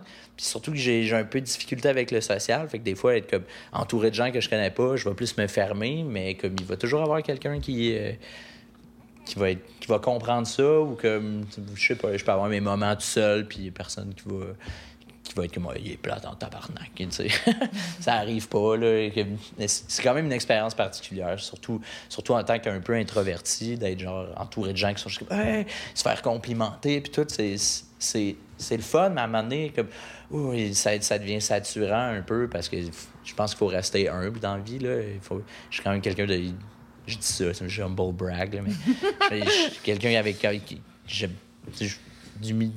tu a une bonne humilité, je dirais. J'ai- J'aime ça là, pour la critique, puis tout ça, c'est important, je pense, de rester humble, puis de pas se dire qu'on est au top of the world, parce que c'est là que c'est là que tu dégringoles, selon moi. C'est là que ça commence à moins bien aller quand tu penses que t'es es la rockstar du monde, et d'être toujours comme hey. Parce que de toute façon, dans ma tête, ma musique, elle va toujours rester comme. J'étais comme Journey of the Sandworm, le monde qui hey, bonne dans ma tête. Moi, elle, est- elle est dépassée, elle est plus bonne. là. Fait que c'est spécial, ce feeling-là, d'être juste comme hey, c'est cool que t'aimes une track que moi je joue plus parce que je l'aime plus. Tu sais, c'est- c'est particulier ce feeling-là. Il y a que puis j'ai eu des moments malaisants aussi. Là. Il y avait un gars qui me suivait, puis pendant comme trois heures, il me parlait de ma propre musique. C'est bizarre, tu sais. T'es comme, ouais, je pense que je le sais, tu sais. C'est cool, je, je vois que tu tripes, c'est le fun, mais là, ça fait trois heures que tu me parles de ma musique. On peut-tu parler d'autre chose? C'est beau. On est, j'étais au Costa Rica en plus. On peut-tu parler de, de comme où ce qu'on est en ce moment? C'est vraiment cool. comme, ouais, quand tu fais ça, puis ça, puis je suis comme, ouais, je suis pas venu ici pour donner un cours de musique, là. Je peux-tu comme avoir du fun? Puis, fait que tu sais, c'est, un peu. euh, puis à un moment donné, t'es juste comme, OK, c'est bon, là, on revient, ça, là, je suis aussi un, un être humain, puis là, ça commence à me gosser un peu, tu sais. Puis justement, être introverti, euh, c'est comme, euh, ça peut, ça peut surcharger, là, comme j'ai besoin de mon moment, comme je fais, il y a un bout au Mexique, que j'ai passé un mois au Mexique, puis euh, vers la fin, j'étais juste comme, j'étais enfermé dans ma chambre, puis j'écoutais Netflix en français, parce que déjà parler un autre langage, Ah, c'est pas le espagnol. tien. Non, du tout. Puis c'était drôle parce que les autres, ils parlaient pas du tout anglais non plus. On a eu nos, Ah, nos moments. Google. Nos, mo- nos moments Google Translate, là, parce que. Ou nos moments de. que- Hum, euh, Les mimes, là. Les Ouais. mimes, euh, Google Translate, les deux, c'est bizarre, comme quand ça translate. Ouais, c'est ça. c'est ça que tu voulais dire vraiment? Je pense que je saisis le fond, mais comme. Mais ça reste. C'était une drôle expérience. Je, je me suis dit, je vais apprendre l'espagnol la prochaine fois. J'en avais un tout petit peu, mais comme à un moment donné, juste dire euh, sur quelle rue tu habites, là, ça. c'est pas bien, ben. c'est pas bien, ben pratique. Dans un festival, c'est quand le moment que tu préfères le plus jouer? Le jour, la nuit, le matin? Euh, ben, étant donné mon style de musique, le jour. Je trouve Ok. que ma musique, ça, ça, ça donne pas mal plus le jour. La vitesse que je joue aussi, tu sais, parce qu'il y, y a vraiment tout plein de petits facteurs à prendre en ligne de compte. que Ça m'est déjà arrivé d'être. Le gars, il m'avait mis à 3 h du matin. Là, à 3 h du matin, ma musique, c'est pas ça que le monde veut. C'est pas assez rapide, c'est pas assez énergique. tu sais. Je suis conscient que ma musique est un petit peu atmosphérique, puis euh, c'est pas. euh, c'est pas ce que le monde veut à 3 h du matin dans un rave. Là. On se fera pas de cachette. Là. Fait je pense que j'aime vraiment ça. J'ai toujours aimé comme jouer un peu au début parce que dans le range de musique que je joue, j'en ai quelques tunes que je sais que je peux amener le côté un peu plus rapide, un peu plus dark ou le, le gros psychédélisme sale. Mais je trouve que je fit plus au début qu'à la fin ou dans le milieu, là, vraiment. Comme, soit que moi, je vois toujours ça comme soit que j'amène la nuit ou j'amène le matin. C'est vraiment très très tard la nuit ou plus comme quand il commence à faire noir. Tu sais, ma musique, elle, joue sa ligne. a bien une chose que je peux dire sur ma musique, c'est que je trouve que c'est tout le temps que elle est émotive, donc je trouve que l'émotion, euh, tu peux soit décider si ça s'en va dans le dark ou si ça s'en va un peu dans, dans la lumière, tu sais.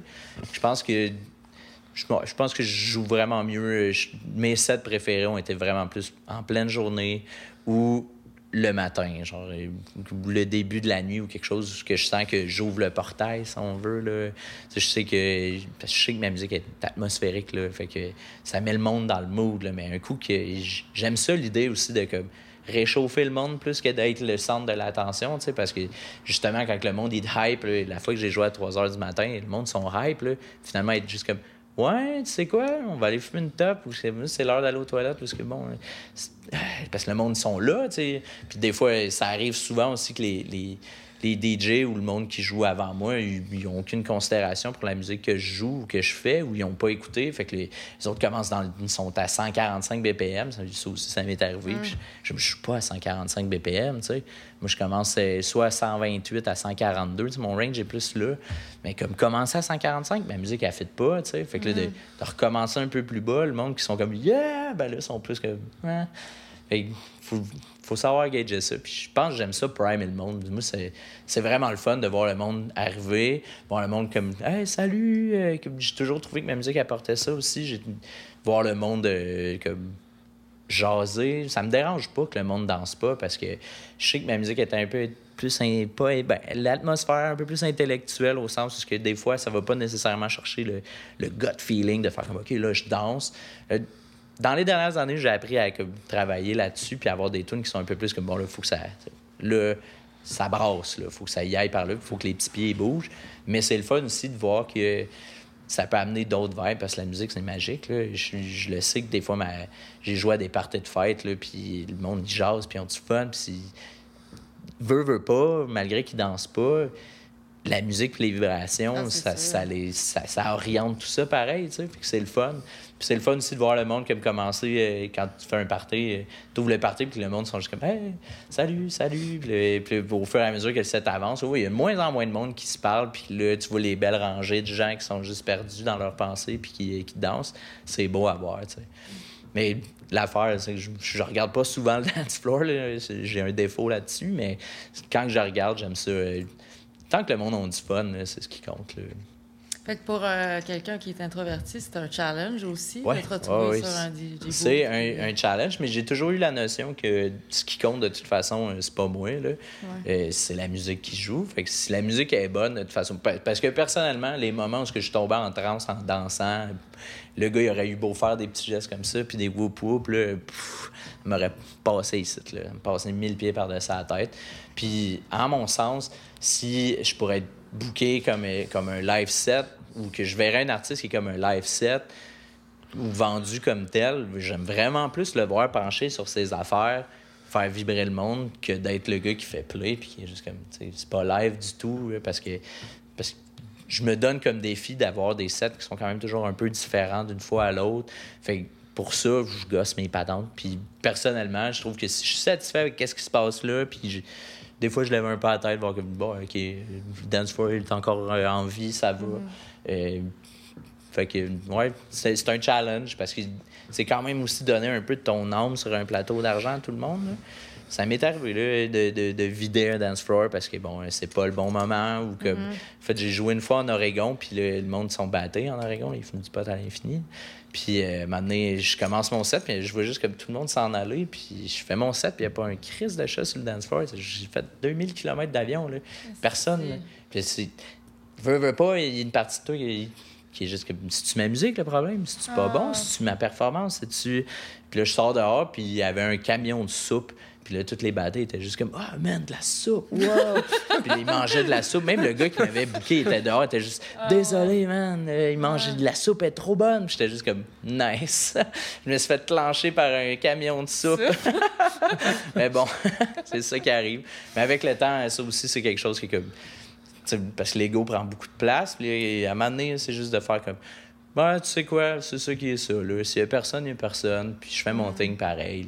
S'il y a du monde, il y a du monde. Si le monde tripe, le monde tripe. Si le monde tripe pas, des fois, les fois que le monde n'a pas trippé, c'était clairement parce que j'étais pas à bonne place ou que je, je le sais que je fais pas à 3 h du matin. Puis je l'avais dit au gars, mais moi pas à 3 h du matin, que pas de trouble. Je joue à 3 h du matin. J'étais comme c'est pas, pas là que le fun est. Là. C'est pas là que moi, je vais, je vais avoir du fun non plus. Puis c'est là que ça change aussi ta performance quand t'es comme... Ouais, tu sais que le monde, c'est pas ça qu'ils veulent, tu sais. c'est un peu particulier. Mais je me cache derrière mon écran, puis moi, ça me satisfait bien. Ça me stresse vraiment toujours beaucoup aussi. Là. Juste l'idée d'être entouré de beaucoup de monde, ça peut devenir juste vraiment oppressant. Puis avec les années, j'arrive toujours pas à comme enlever ça, peu importe la performance, je veux toujours comme avoir une, bonne demi-heure, 45 minutes avant que je joue. Il faut que je sois en arrière tout seul, puis je fume une top si c'est dehors, puis que faut que je me recompose un peu parce que c'est stressant. Le contenu aussi que l'ordi pourrait crasher, puis tout, tu sais pas, là, toutes ces affaires-là qui pourraient arriver. Ça peut être vraiment. C'est toute une expérience, mais ça vaut toujours la peine quand même. De juste une fois de temps en temps lever la tête puis voir qu'il y a du monde qui regarde pas, ils ont les yeux fermés puis ils dansent, c'est beau à voir. Mm. c'est mon moment qui a créé ça. Ou même juste être, être la tête d'affiche, entre guillemets, je trouve que c'est pas tant se dire je suis la tête d'affiche, mais que c'est un peu grâce à ma musique que tout ça se passe. Mm.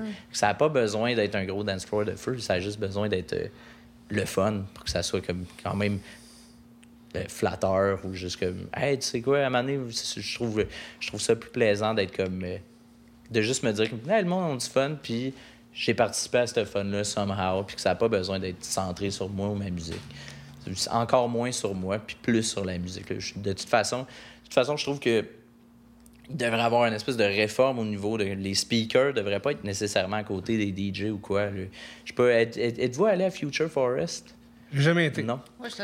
Ouais. C'est dans le coin du Nouveau-Brunswick, Ouais, si je me trompe pas. exactement. Ben ils ont un de leurs DJ booths qui est dans un arbre. Fait Oui, c'est vrai. oui, ouais. fait que tu le vois pas, le gars, mais ils font un show, tout, tout, il y a un stage qui se passe un show. Fait que le gars, lui, il peut faire son affaire sans avoir l'impression que, genre, euh, tu sais, il est caché, là, c'est parce que c'est pas lui qui compte. C'est c'est ça, que- pour moi, c'est ça qui est important, c'est que on m'a déjà dit, hey, t'interagis pas beaucoup avec ton public. Je suis comme, moi, j'ai pas l'impression que je devrais interagir avec mon public plus qu'une heure et demie de mes compositions. Tu veux que je fasse quoi de plus, tu sais? Je trouve que c'est pas nécessaire, puis que ça rajoute pas tant à l'expérience de comme, pointer du doigt à quelqu'un pendant une drop, faire comme, yeah, comme, qu'est-ce qu'est-ce que ça apporte? Ça, ça, veut, ça veut rien dire, ça. Tu pourrais faire ça, tu pourrais avoir les plus belles, mani- les, les plus belles manigances du monde, puis jouer la pire musique. Puis, pour moi, je trouve que c'est pas important de voir la personne. Il y avait aussi euh, le monde de, Fractal Tribe qui avait fait ça. Il avait juste comme recouvert le stage de, projection puis de shit. Fait que tout est en arrière de ça. Fait que tu peux juste que. C'est moins stressant aussi, peut-être, si tu vois pas personne. Est-ce que tu vides le dance floor? Tu le sais pas. fait que tu fais bien plus tes affaires que, sans vraiment te préoccuper de tout le monde qui est tout le temps juste ben là, pourquoi les autres s'en vont? là? Comme, ah, ben là, qu'est-ce qui se passe? là? Voyons. euh, ce stress-là n'est pas important, selon moi. là. Si la musique est bonne, euh, tu devrais pas avoir à te préoccuper si le gars est en avant à jongler avec des balles de feu. là. On s'en tape. là. Soumis, je sais pas si tu t'en rappelles, mais en Natura 2011, le DJ était caché. Ouais, ouais, ouais. T'étais là aussi? Non, j'en ai juste entendu parler, puis j'étais juste comme, pourquoi? On voyait juste un petit rectangle. Mais c'est parfait. C'était le DJ. À part ça, on voyait rien. On voit ses mains, à peu près. Là. Ah, c'est trop cool.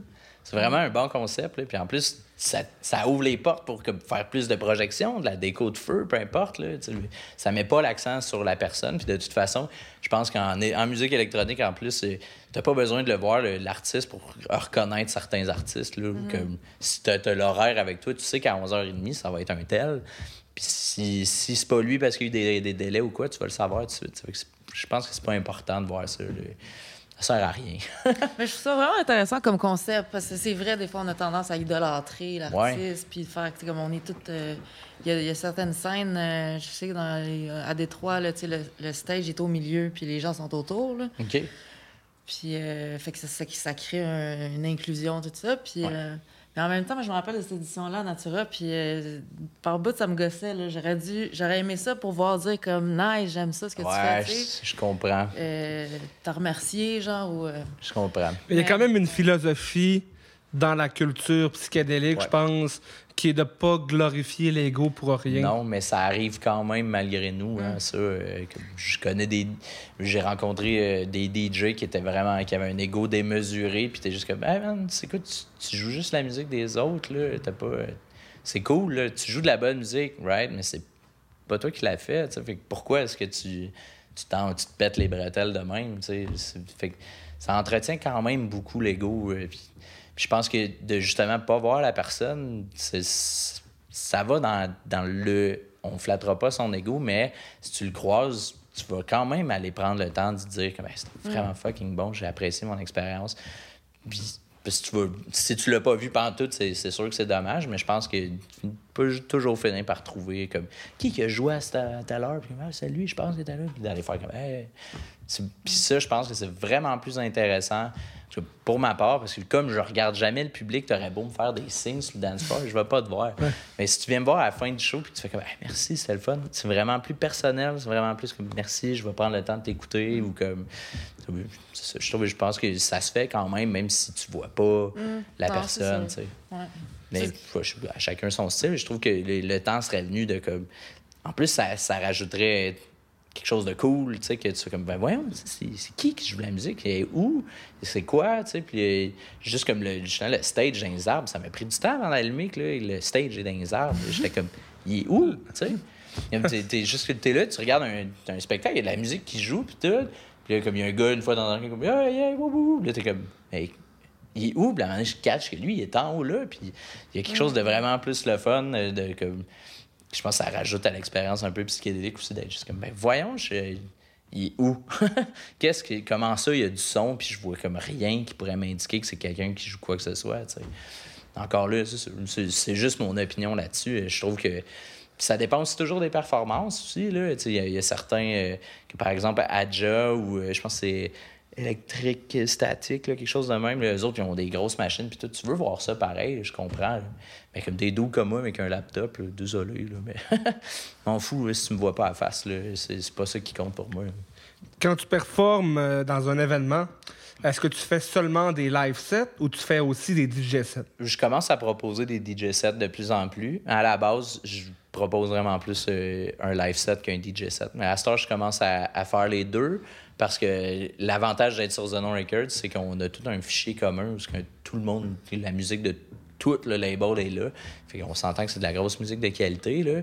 Puis disponible de même, euh, comme gratuitement, nous autres. Fait que j'ai commencé à me dire que je pense que ça serait le fun, une expérience le fun aussi de d'être moins stressé aussi. Faire un DJ set, c'est beaucoup moins stressant qu'un live set. Là. Je sais que 100% des chansons, c'est de la bombe. Il n'y a, pas, y a pas dans le set à amener ma nouvelle tune que je comme celle-là, elle n'a jamais été jouée devant du monde. Est-ce que le monde va aimer ça? C'est fini, là. ça n'existe pas ce bout-là. C'est juste comme la prochaine track, c'est de la bombe. Je vais la mixer avec cette track-là qui est juste une grosse bombe. Fait ça, enlève ce stress-là. Puis c'est le fun aussi. Euh, comme je, l'ai fait à Cincinnati. C'était la première fois que je, proposais la formule comme live set puis DJ set. Puis finalement, il m'a donné comme le, spot de fermeture. Puis j'ai fait un DJ set qui partait comme de dark. Puis j'ai fini avec du fractile. Puis l'aventure était fun de juste comme prendre des tracks puis faire euh, une histoire, tu sais avec des tunes pour évoluer vers un style qui est de plus en plus mélodique, partir minimal, sombre, puis aller vers euh, le côté mélodique de Terra Fractile. C'était le fun, de trouver des tunes qui sont comme Ah, ça, c'est un beau track qui peut aller entre les deux, mettons. Puis c'est un autre défi. Puis comme je dis, c'est 100% des tunes que tu vas jouer, il y a des bonnes chances que le monde fasse Yeah! Fait que ça, moins, ça enlève une couche de stress. Mais principalement des live sets parce que ben, parce que c'est ça que je me dis, tu sais. Si tu veux booker Doctor Strange Funk à la base, je me dis que c'est parce que tu veux la musique de Doctor Strange Funk, fait que je propose le live, mais de plus en plus, je propose le DJ set. Des fois aussi, je vais, ça m'est arrivé de proposer juste le DJ set, étant donné que des fois, pas tout le temps le temps ou quoi, puis ça peut être aussi plaisant. Je dirais que 99,98% du temps, c'est quand je joue, je joue ma propre musique de toute façon, ça, ça se voit tout de suite c'est pas ma musique. Là. Fait qu'il y a une grande partie de ta vie qui est dédiée à la musique, c'est une passion. Tu n'as jamais voulu en faire carrière, vraiment, si tu veux le laisser comme une passion. Mais qu'est-ce qui se passe, comme là, tu étudies en ce moment? Qu'est-ce qui se passe? Je suis à l'école en contrôle de la qualité des aliments. c'est un autre, c'est un autre domaine. Mais la bouffe, pour moi, c'est important. Je suis un épicurien. J'aime, j'aime manger. J'aime ça, la dit ça tantôt. je, sais pas ça, c'est ça que j'avais compris. j'adore la bouffe. Genre, c'est quelque chose en plus qui est... Tu sais, la musique, c'est ça, ça a son lot de stress puis tout. Puis quoi si à un moment donné, le monde aime plus ma musique ou que le, le, fad il passe ou que peu importe, tu sais, c'est plus éphémère, je pense, que la bouffe. Là. Je pense que quand est-ce que les gens vont arrêter de manger dans la vie? Jamais. Mm-hmm, mm-hmm. je me suis trouvé euh, cette passion-là.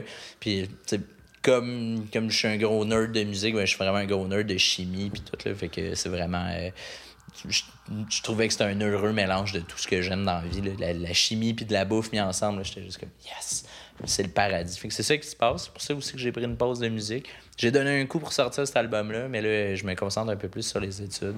Ça nuit un peu aussi à mes gigs, mais comme je dis, vu que j'ai jamais vraiment voulu faire carrière de ça, ben, ça me donne. Euh, vu que je vis pas de ça non mm-hmm. plus, ça me donne l'opportunité de faire comme, ah, tu sais quoi, je ça me rentre pas ça rentre pas dans mon horaire du temps ou comme ma santé mentale aussi c'est triste. J'ai dû refuser une gig au Mexique parce que ça tombait là, juste comme une fin de semaine après la fin de session puis là à ma job c'est en décembre à ma job en, fin décembre c'est Noël tout le gros rush.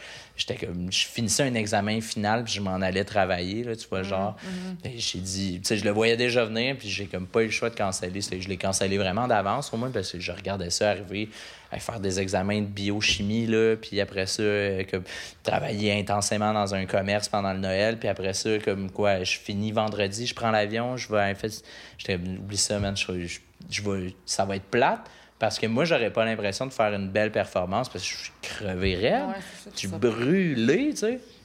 Je, je voyais pas l'intérêt de, de, de d'y aller, puis de peut-être compromettre la qualité de mon set, puis aussi compromettre la qualité du moment passé avec ces gens-là, tu sais. Parce que là, j'aurais pas été au même niveau que les autres pantoute en termes d'énergie. Je finis mon rush de Noël après un rush de fin de session, puis là, j'arriverais dans un autre pays, entouré de monde que je connais pas, puis là, il faut être quand même hey, hey, hey, parce que tu es entouré de gens que tu connais pas. Tu peux pas être juste comme euh, leave me alone, puis rester enfermé dans ta chambre. Puis je le voyais venir que c'était ça qui allait se passer, là. Et pas le choix. Fait que ça me permet.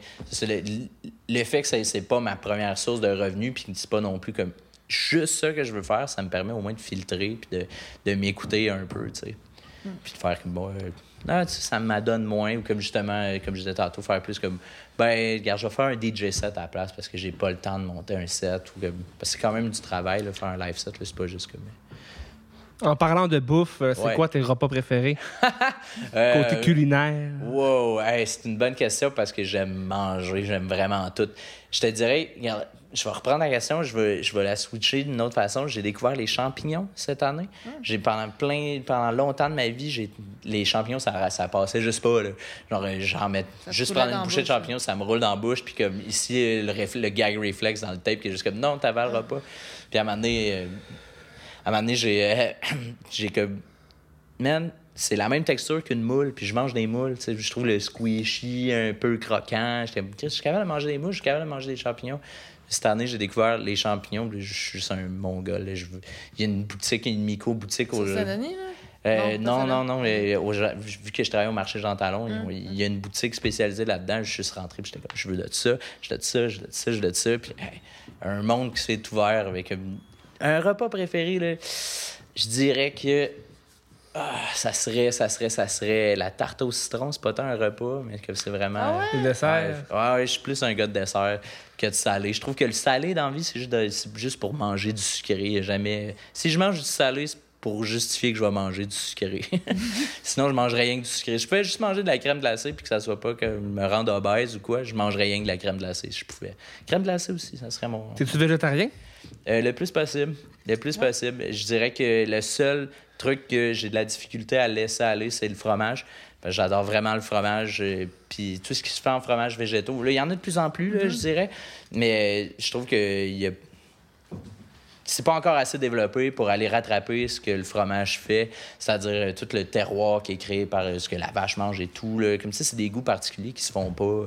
Mais principalement végétarien, je veux pas manger de viande. Pourquoi?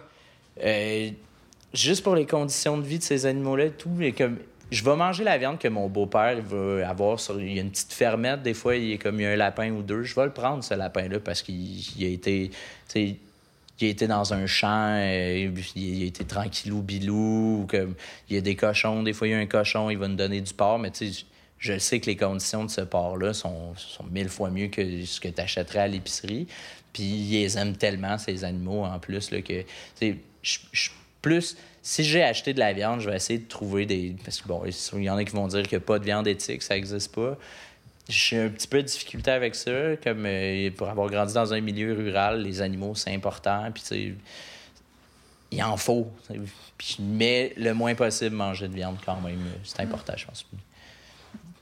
Drôle de question, mais. ouais, végétarien. Ah, peut-être pas végétalien, c'est plus difficile là, parce que parce que les, les, produits laitiers, je les aime bien, mais tu sais, je vais boire plus de boissons végétales que du lait, mettons. Je J'achète jamais de lait.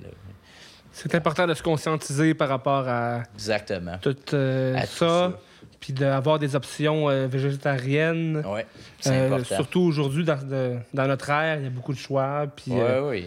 Il y a plus d'excuses. là peux comprendre, une vingtaine d'années, OK, mais là, à cette heure, là, si t'es pas assez original dans ta cuisine pour faire des affaires avec juste des légumes ou des produits végétaux, euh, le problème, c'est toi, ta créativité culinaire. Mais je pense que tu peux faire bien des choses avec, euh, avec du tofu, que si, pas, si tu trouves que ça goûte à rien, c'est parce que tu sais pas comment l'apprêter ou que. Vraiment, il n'y a plus d'excuses pour être pour ne pas être à, à tout le moins végétarien, tu sais. Végétalien, c'est une autre histoire.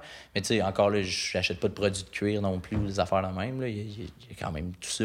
Mais ça dépend toujours. Tu sais, il y, a toujours un respect de l'animal, euh, comme mm. les chasseurs, le gibier. Euh, j'ai un ami que Lui, quand il chasse, ben, il va utiliser toutes les parties animales pour faire des raquettes, des trucs dans même, c'est les tendons, etc.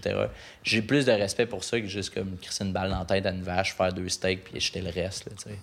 Les productions de masse. Là, Ouais, les productions de masse, Ouais. c'est- c'est- je trouve ça terrible. C'est parce que Ouais, je pense que le, le- le problème principal à, à- à l'ère où on vit, c'est- que le monde, ils sont pas capables de se dire que des fois, il y en a pas de ça.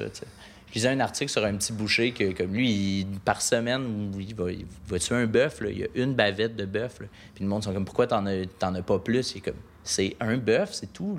Mm. S'il n'y a pas de bavette de bœuf, sorry, il y a d'autres pièces de viande, c'est pas grave. Achète autre chose si tu tiens vraiment à manger de la viande. Et je pense qu'il faut revenir à un mode où comme, on n'est pas obligé d'avoir tout le temps tout, tout le temps. C'est surtout ça le problème. C'est que là, on est allé- Je dis on, j'en fais quand même un peu partie. On fait partie un peu du problème. Mais comme, il faut apprendre à être des fois, il n'y en a pas. Puis c'est pas grave. on vit une société, dans une société qui il faut des bavettes de bœuf, tout le temps, même si le monde n'en veut pas.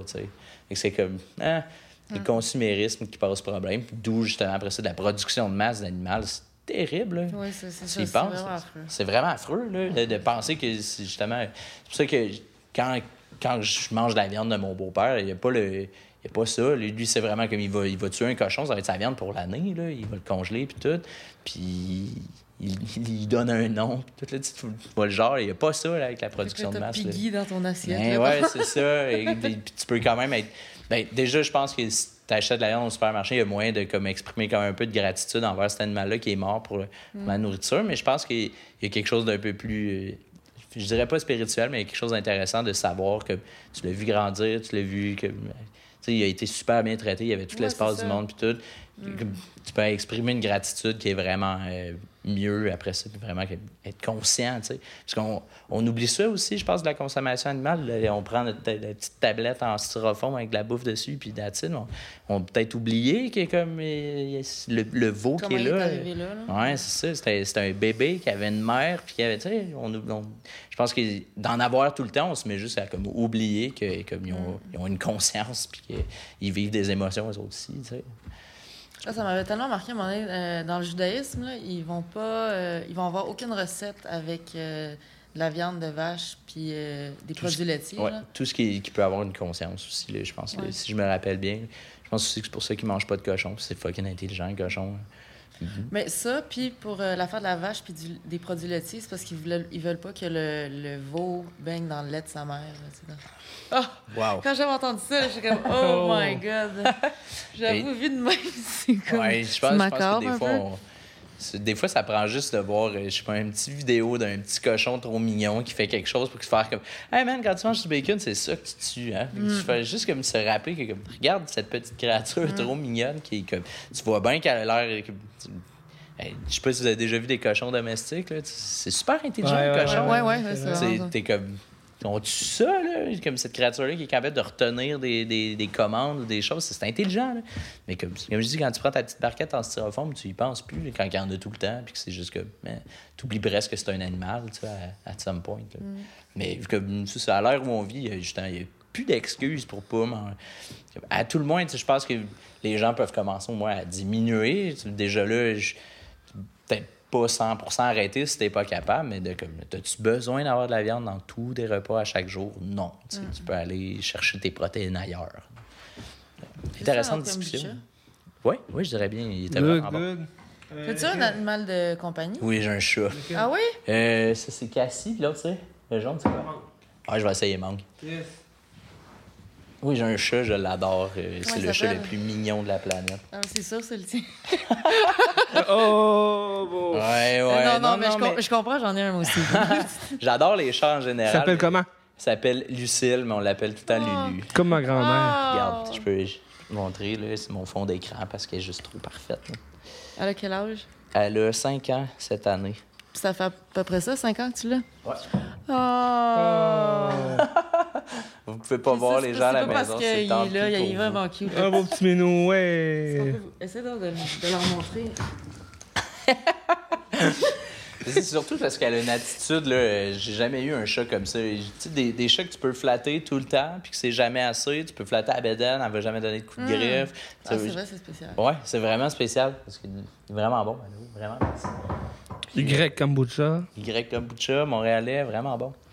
Mais elle est juste trop parfaite. Dès qu'on s'installe sur le divan, elle, comme, elle a ses petites manies, ses petites façons aussi de genre euh, s'asseoir devant nous. Puis on a une couverte avec nous sur le divan. Puis tant et aussi longtemps qu'on met pas la couverte, elle monte pas sur le divan. Fait que là, elle va s'asseoir devant le divan puis te faire des faces de comme.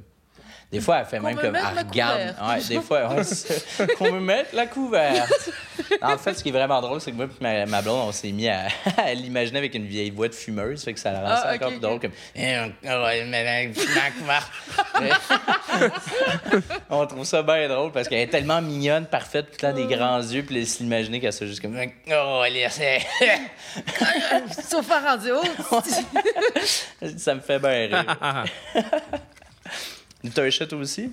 Oui, Oui. euh, que j'ai adopté. là. C'est une amie, en fait, qui ne peut plus vraiment s'en occuper. Elle, se- ramassait avec trop d'animaux à s'occuper. Puis là, j'ai dit, ah, ben, je vais, je vais l'adopter. Il s'appelle Maurice. Ah, Maurice. Maurice, Momo. ouais, ouais, le petit Maurice. C'est drôle de donner des noms de même à ces animaux. Comme, euh, Maurice, pour, pour, pour nous autres, on, on pensait à tu sais, les Scott Terrier, là, les chiens qui ont genre une barbichette. Ouais, ouais, là. ouais, ouais, ouais. Ça, ça serait un Maurice pour Ah, nous. ouais, je comprends. Je sais, Il y comprends. a une face de, Ils ont des de faces, Maurice. ah, Ils ont des faces. ça, ça serait un Maurice. Il y a Ouais. des choses aussi, des fois, qu'on regarde euh, adopter. C'est comme ça, on va juste l'appeler monsieur. Genre. Natacha. Natacha. C'est un chat, imagine. Ben oui. Euh, J'avais entendu Grégory Chat. Macha. Ah, Grégory Chat. On, on connaissait une Macha. Macha, oui, c'est bon. Euh, C'était la collègue à mon père. Minette Renault, c'est ça, ça me fait bien rire. Yeah. Certain, là, ouais. Fait que t'habites avec ta copine? Ouais, ça va faire 4 ans qu'on habite ensemble. Quatre ans que vous habitez ensemble. Ça, Ça, fait fait de temps? 6 ans qu'on est ensemble cette année. Wow. Ouais. Ouais. Est-ce qu'on peut savoir comment vous vous êtes rencontrés? Euh, à un party, justement. Ah oui? C'est drôle. Moi, je me sens un peu mal parce que moi, les noms, les visages, ça me rend vraiment pas. Tranche de vie. Elle, elle m'avait déjà spoté. Puis moi, euh, comme à Eclipse 2014, ça a l'air que. Puis moi, Eclipse, Quand? ah ouais? T'aimes ben oui, tu parlais avec. euh, Puis je parlais avec une de ses amies, ça a l'air qu'elle était là. Puis mon cerveau est juste comme. Ouais. Était-elle là? Je sais pas. Fait qu'on s'est rencontrés de même, puis on a des amis communs. J'habitais avec François Clavet, Space Koala. On habitait longtemps ensemble. Puis la meilleure amie, c'est une de ses vraiment bonnes amies. Ils sont venus une fois chez nous, puis euh, c'est là qu'on s'est rencontrés. là. Ça a pris plusieurs, euh, plusieurs parties avant que je catch. Là. Elle m'apportait tout le temps de l'eau à boire.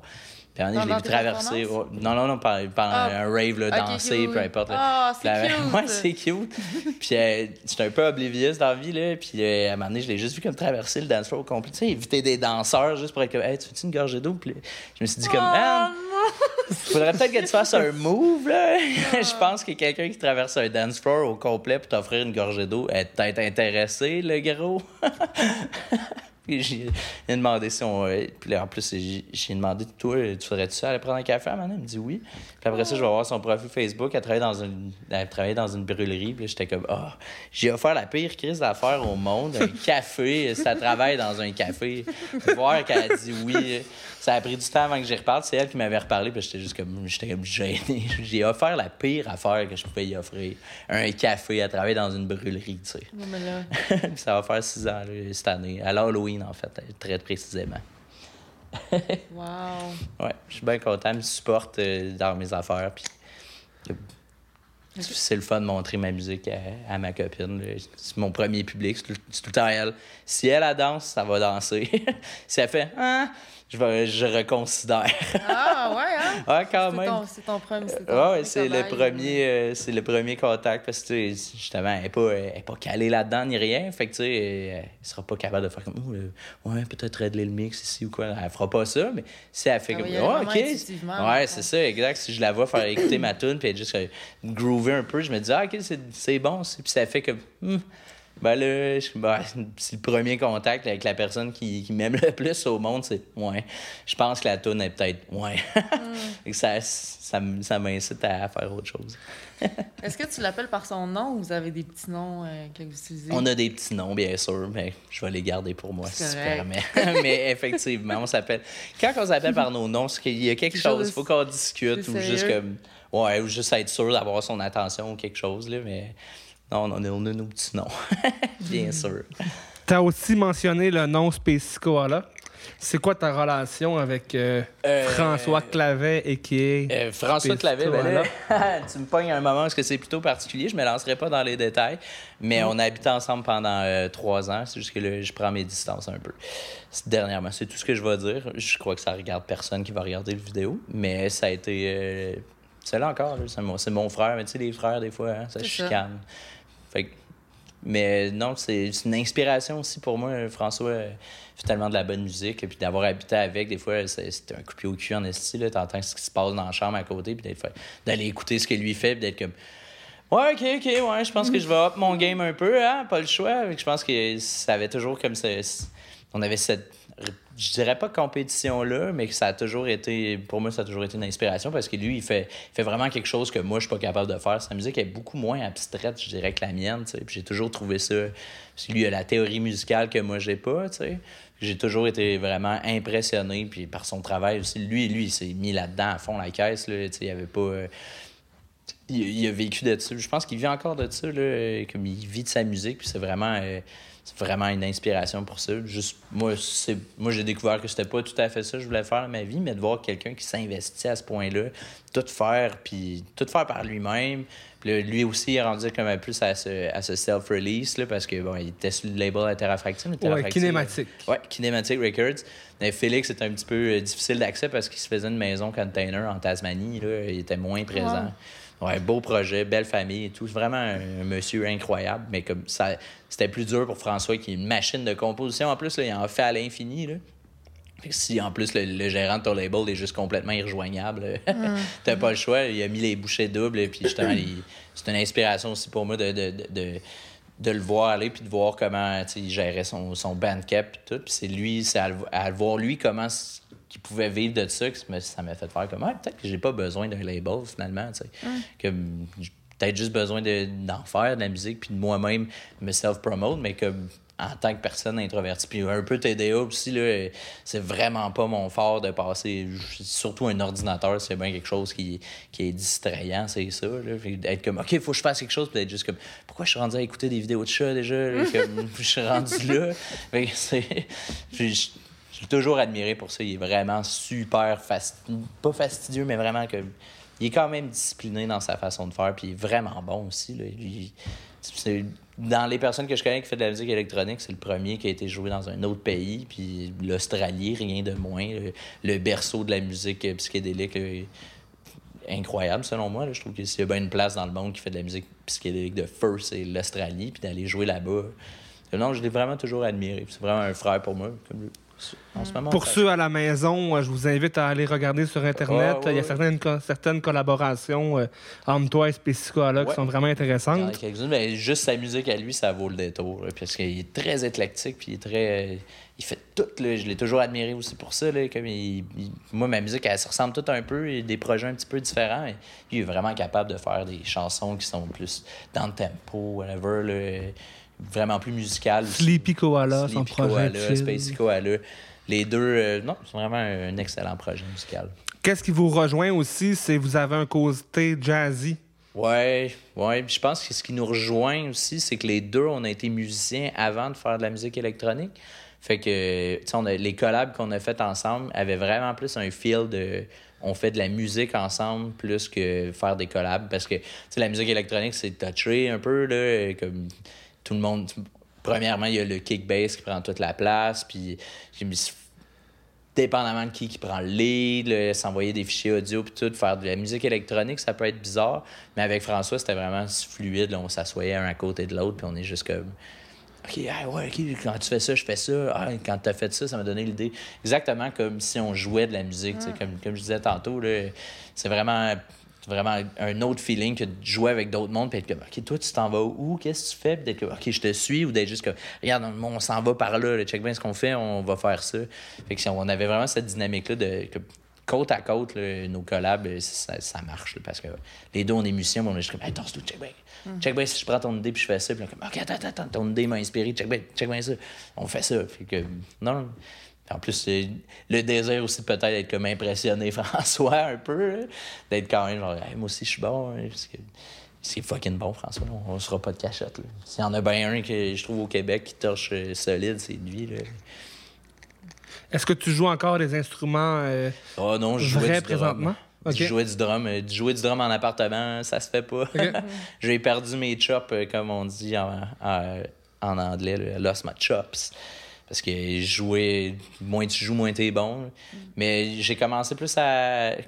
produire. J'aime vraiment de mieux. De plus en plus, j'aime ça être derrière la console aussi. C'est in- c'est intéressant aussi des fois d'être comme d'être euh, comment je dirais ça euh, d'avoir un client entre guillemets tu parce que quand je fais tout le temps ma musique tout seul il y a des choses que c'est moi qui gère tout 100%, mais d'avoir de, de faire ça derrière la console avec d'autres mondes qui sont juste comme tu pourrais-tu ajouter un peu plus de ça ou comme Ah, on fait ça ou d'être juste comme excusez les gars qu'est-ce que vous pensez de ça tu sais, puis ah non c'est pas bon t'es juste comme Ah, ok tu sais euh, d'essayer des trucs c'est c'est une autre dynamique aussi d'être juste un peu plus laid back et comme bon je fais tout puis d'avoir juste quelqu'un qui fait juste dire comme ben tu sais, je veux un peu plus de reverb. C'est juste comme, OK, fine. Peut-être pas être en accord avec ce que la personne demande, mais d'être juste comme, ben, si c'est ça que tu veux, je vais en mettre plus. tu sais. Qu'est-ce que tu écoutes comme style autre que de la trance psychédélique? Euh, J'écoute vraiment. ben, en ce moment, je suis bien gros dans du doom metal. Comme des noms? Mais Godzilla, entre autres. J'écoute bien ça. J'écoute Opeth aussi, je sais pas si tu connais. Euh, c'est ma musique d'automne. Moi, à l'automne, je deviens plus. euh, je deviens plus sombre. là. C'est tout, tout meurt alentour de nous. Tout est gris, mouille tout le temps. J'écoute des affaires qui sont un petit peu plus sombres. Mais sinon, euh, des fois, je vais écouter du. euh, du Boren and Der Club of Gore. C'est du doom jazz. La musique d'automne, c'est ça que j'écoute en ce moment. Sinon, euh, je vais écouter beaucoup de funk. J'ai découvert un groupe qui s'appelle Badoon aussi. C'est B-A-D-U-N. Si vous voulez aller écouter de la musique crazy. C'est une espèce de jazz glitchy. C'est vraiment super intéressant. J'écoute vraiment de tout. J'écoute le moins possible de musique électronique, en fait, chez nous. Pour euh, rester fresh, I guess. Je sais pas trop. Puis aussi pour peut-être euh, des fois écouter de la musique électronique t'es trop bien produit t'es juste comme ah, je fais juste la merde fait que comme ça ça décourage un peu fait qu'à la maison j'écoute vraiment plus de de, de, de jazz puis euh, de, de funk de la musique qui s'écoute aussi bien en background que de la musique que tu peux prendre le temps d'écouter j'ai découvert Brad Meldau c'est un jazzman incroyable qui a fait un album vraiment euh, fou raide, on dirait une espèce d'étude sur justement la musique électronique mais à sa façon. On dirait aussi une espèce de critique du christianisme parce qu'il fait des, des, des grosses, des genres de chorales vocales euh, ecclésiastiques, euh, qui sonnent vraiment comme une église, mais avec des, formes euh, tonales qui sont, comme par exemple les tritons qui sont le- qui étaient qualifiés de là, comme l'intervalle du diable pendant plusieurs années par les chrétiens parce qu'ils ne pouvaient pas faire ça. Fait que là, lui, il utilise ça avec sa musique qui sonne comme ecclésiastique. C'est vraiment comme intéressant comme concept de pouvoir comme écouter ça. Puis comme, Ah, je pense qu'il essaie de critiquer l'Église avec sa musique qui sonne comme de la musique d'Église, mais en utilisant tout ce que l'Église veut pas qu'on utilise. Wow. Fait que tu sais, c'est vraiment bon. Particulier, par exemple, c'est pas, pas tout le monde qui aime ça, mais euh, c'est ça. là. Ça, j'écoute. Moins de musique électronique possible que. pour Justement, je pense que c'est plus inspirant aussi d'écouter des trucs qui sont pas nécessairement électroniques, puis après ça, essayer de les intégrer dans la musique électronique. Ça devient. euh, c'est là que le mash-up se passe, c'est là que la magie se passe, je pense. Effectivement, je suis d'accord avec ça. Euh, le 7 octobre dernier, ton album euh, Célébérum. Cérébellum. Célé. Cérébellum. Cérébellum. Pourquoi ce titre? Parce que c'est la partie dans ton cerveau qui gère les mouvements. Puis euh, euh, il y a le cérébrum et le cérébellum qui travaillent en, en, en, en synchronisme. Tu as la partie qui gère un peu et qui gère tes mouvements, le cérébellum, puis tu as le cérébrum qui, lui, est plus comme lié à la conscience. Je trouvais ça vraiment... Parce que ben, avec le nom Dr. Strange Funk vient que, bon, j'ai pas le choix de trouver un peu des termes médicaux des fois. Fait que des- j'essaie de trouver des termes médicaux. Tu sais, Un de mes premiers, c'était prescription. D'essayer de trouver la thématique quand même. C'est un alter ego. Là. Je, je commence euh, à penser à avoir cet alter ego-là de docteur. Mais je trouvais ça intéressant de sortir un album qui, euh, qui selon moi, que déjà à, à la base est un peu plus rapide que les autres, un peu plus dansable. Puis je trouvais ça le fun comme concept d'aller chercher la partie du cerveau euh, qui gère les mouvements. tu sais. Fait comme, comme Tim l'a si bien écrit dans la description, c'est d'aller chatouiller Tim. Sancian. Tim Sancian, bien sûr. D'aller chatouiller le cérébellum par la musique, puis faire comme en sorte que ça, ça l'active. C'était c'était surtout ça le concept derrière. Puis Amir est juste arrivé avec la meilleure. euh, comme il me dit Hey, Qu'est-ce que tu penses de ça? C'est ça que ça m'inspire ton nom, une espèce de, de boule au milieu de filament. Puis j'étais juste comme Waouh, génial, là, vraiment. Il fait du beau travail. Il fait partie de Mida, je sais pas si vous connaissez ça. Du Euh, je connais le nom, ouais. Ouais, ouais, ben écoutez ça si vous aimez ça, euh, le techno un peu plus mélodique, quand même nasty. Là. Vraiment très très bon. Mida, M-Y-D-A. C'est c'est un duo, ils sont vraiment très très C'est montréalais? Ouais. Ouais. Ben, ouais, sont-ils à Montréal? Je sais pas. Ok. Je- ouais. Ben, Michel, c'est Michel Mitterfan, puis, euh, tu sais, Mitterfan, ouais, ouais, Ah ouais. DJ-là, puis euh, Amir, qui est Dana, son nom de DJ, c'est Dana. Les deux mis ensemble, c'est Mida. Puis euh, vraiment très bon techno. euh, C'est rare que j'aime le, le techno-techno, mais des fois, comme je disais tantôt, je trouve que c'est de la musique qui. Tu as une bière dans les mains, puis tu bouges pas tant, mais les autres, ils ont, ils ont une esthétique sonore, puis un, un groove qui est vraiment super bon. Vraiment inspirant, vous autres aussi. Tu as eu la chance, euh, depuis quelques années, avec les albums que tu as sortis, d'être signé sur le légendaire label Zenon. Ouais.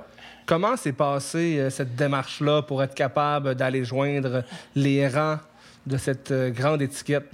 c'est euh, premièrement c'était le challenge que je m'étais jamais je pensais que j'y arriverais premièrement quand j'ai découvert euh, la musique de Saint-Sienne j'étais comme waouh c'est ça que je veux faire après ça euh, peut-être l'influence de mes amis qui étaient comme Hey, plus, plus ça allait plus t'es comme Hey, tu pourrais qu'est-ce que t'en penses? C'est quand même intimidant de, de vouloir joindre les rangs d'un des labels les plus légendaires de la planète, là. selon moi. C'est un label qui, comme, ils ont tellement été influençants sur le monde de la musique électronique que maintenant un- le nom de leur label est un genre. là. Sais, C'est quand même pas rien. Zenonesque. Ouais, le Zenonesque, c'est rendu un terme qui a été utilisé. C'est d'ailleurs le gars de- d'Ectoplasme, un des premiers Ouais. à l'avoir utilisé. Euh, Puis ça l'a resté, là. Après ça, c'est... D'avoir comme le nom de ton label qui sert à définir un style, c'est pas rien. Mais quand ça s'est fait, c'est- ça s'est fait comme toute bonne chose, comme... euh, J'y ai envoyé de la musique. Il a aimé ça. Il m'a demandé un EP. Puis c'est là que ça a commencé. C'est aussi simple que ça. Comme le premier, c'était Prescription. Puis euh, j'avais envoyé d'autres tunes qui étaient moins bonnes, vraiment moins bonnes. Je peux le reconnaître, mais il y a quand même eu le... Tu sais, il les a écoutés, puis il a été quand même capable de faire comme... C'est cool ce que tu m'as envoyé, mais pourrais-tu m'en faire trois autres, mettons? Ben, j'ai tout donné, là. Tu, tu vas pas envoyer des tunes à Saint-Sienne en étant comme... Hein, hey, j'ai tout donné, là. Puis c'était vraiment... euh, ces tunes-là, je les joue encore à ce jour. sont encore... euh, Je trouve... J'ai vraiment fait une belle job, euh, là aussi. Des fois, un peu moins, je trouve que... Comme, ouais, des fois, je trouve qu'il y a des moments que je suis comme... Hey, il faudrait que ça passe à autre chose, Dave, là, allez hop. Mais que bon, hein, on peut pas être parfait. Mais ça s'est juste fait de même. J'ai envoyé des tunes, il m'a dit c'est vraiment bon. Puis le... il y a un- on a un groupe Facebook privé du label, puis il a juste. Il avait posté mes tunes en étant juste comme Waouh, tout le monde écoutait ça. Puis j'étais juste comme Wow, comme, quelle journée, euh, quelle belle journée dans ma vie de voir Saint-Sienne qui est juste comme Wow, écoutez ça, tout le monde. Vraiment de la bombe, puis d'être juste comme la personne qui m'a inspiré à faire ce style de musique-là, qui est juste comme Wow, beau travail, vraiment fait une bombe, voici. J'étais juste. Puis Je pensais pas que ce jour-là allait arriver vraiment. euh, je pensais pas que ça allait se passer. Au-delà de tes rêves les plus fous. Ouais, là. quand même. Tout est possible. Tout est Sky's the possible. limit. The sky's the limit, mais je pense que faut juste, faut juste pas avoir peur d'envoyer des tunes ou faire des affaires de même. là. Parce qu'il n'y a rien de magique, là. il m'a pas découvert non plus. Ça existe plus, là, découvrir des artistes, je pense. là. Je pense qu'il faut avoir le- les balls de faire comme Hey, voici ce que je fais, est-ce que ça fit? Voilà. Il faut, faut faire ça. Genre, faut l'envoyer à du monde. C'est juste simplement comme ça que ça s'est fait. J'ai envoyé des tunes, il aimait ça, il en voulait plus. Puis à partir de là, ça a été juste comme. Il m'écrivait des fois, Hey, t'as-tu une tune pour une compile, quelque chose, ou comme je disais, je travaille sur deux, trois tunes, mettons, un peu, ça te tente dessus, puis tout le temps juste comme, ouais. C'est c'est quand même. C'est quand même une expérience au-delà de mes rêves les plus fous, là, justement, d'avoir comme quelqu'un qui t'inspire le plus possible, qui est juste comme, oh, peu importe ce que tu me donnes, je vais le prendre. C'est quand même, c'est flatteur. Ça, mais ça pousse à, à faire du mieux que tu peux aussi. Là. Tu peux pas, euh, tu peux pas y donner de la dompe. Là. Et présentement, la relation avec euh, Ouf, on se parle on and off. là. Je suis pas, je suis pas ami avec. Il y a certains, il y a d'autres membres du label que j'ai rencontrés, que, comme par exemple Pipo Géo, euh, Microma, j'ai aussi rencontré Eva Hillman, euh, Smoke 5, c'est mon bro. euh, j'ai rencontré du monde label. Tim, il était un petit peu plus dur d'approche. On n'a pas le même range d'âge, là. C'est un peu difficile aussi de. Mais je sais que c'est un cool guy. J'ai juste pas eu l'occasion de hang out avec. Parce que les fois qu'il était venu à Montréal, a une couple d'années, j'étais même pas encore sur le label, tu sais. J'étais juste comme salut. Là, à ce je serais un petit peu plus confiant, on pourrait se parler, tu sais. Parce que, bon, ça fait des années qu'on s'échange des tunes, tout, mais dans le temps qu'il était venu, j'étais juste comme un fanboy, là, qui était comme salut. t'es sur le label, ça fait longtemps? Ça fait depuis 2014. OK. Moi, je pense en 2017, 2000 2016, avec euh, mon ami François, j'ai eu la chance d'aller chercher euh, Saint-Saëns à l'aéroport. Dans un party qu'à la Kazoo, il avait organisé sur du rocher. Donc, euh, j'ai Ah eu la chance oui, oui, de passer un petit moment avec Sentient. Ah oui, je me souviens de ça, mais j'avais pas eu la chance de. Je me souviens de cette place-là, c'était le fun, cette, partie-là. Mais j'avais pas eu la chance de, de, de comme de le voir, justement. C'est toujours un peu bizarre quand que- quelqu'un arrive à une heure impro... Il arrive à 10 heures le soir, puis après ça, c'est un, c'est un monsieur, Sentient, là. Il, est- il est pas sur le party ben ben, là, il fait ses affaires, puis il est juste comme... Allez, dodo! fait que comme, c'est c'est dur d'approche, fait... Puis à l'époque, tu sais, je commençais à peine, euh, on se connaissait pas tant, j'avais sorti un EP, on s'était croisés. Puis lui aussi était un peu introverti, là, c'est pas le, le plus extroverti de la gang, fait que c'est pour ça qu'on s'entend bien. Je pense que les deux, on se parle des fois des- de, nos expériences de party, puis on, on on se comprend. tu sais. Comprenez. On se comprend à ce niveau-là que des fois, ça peut être drainant de, de faire ça.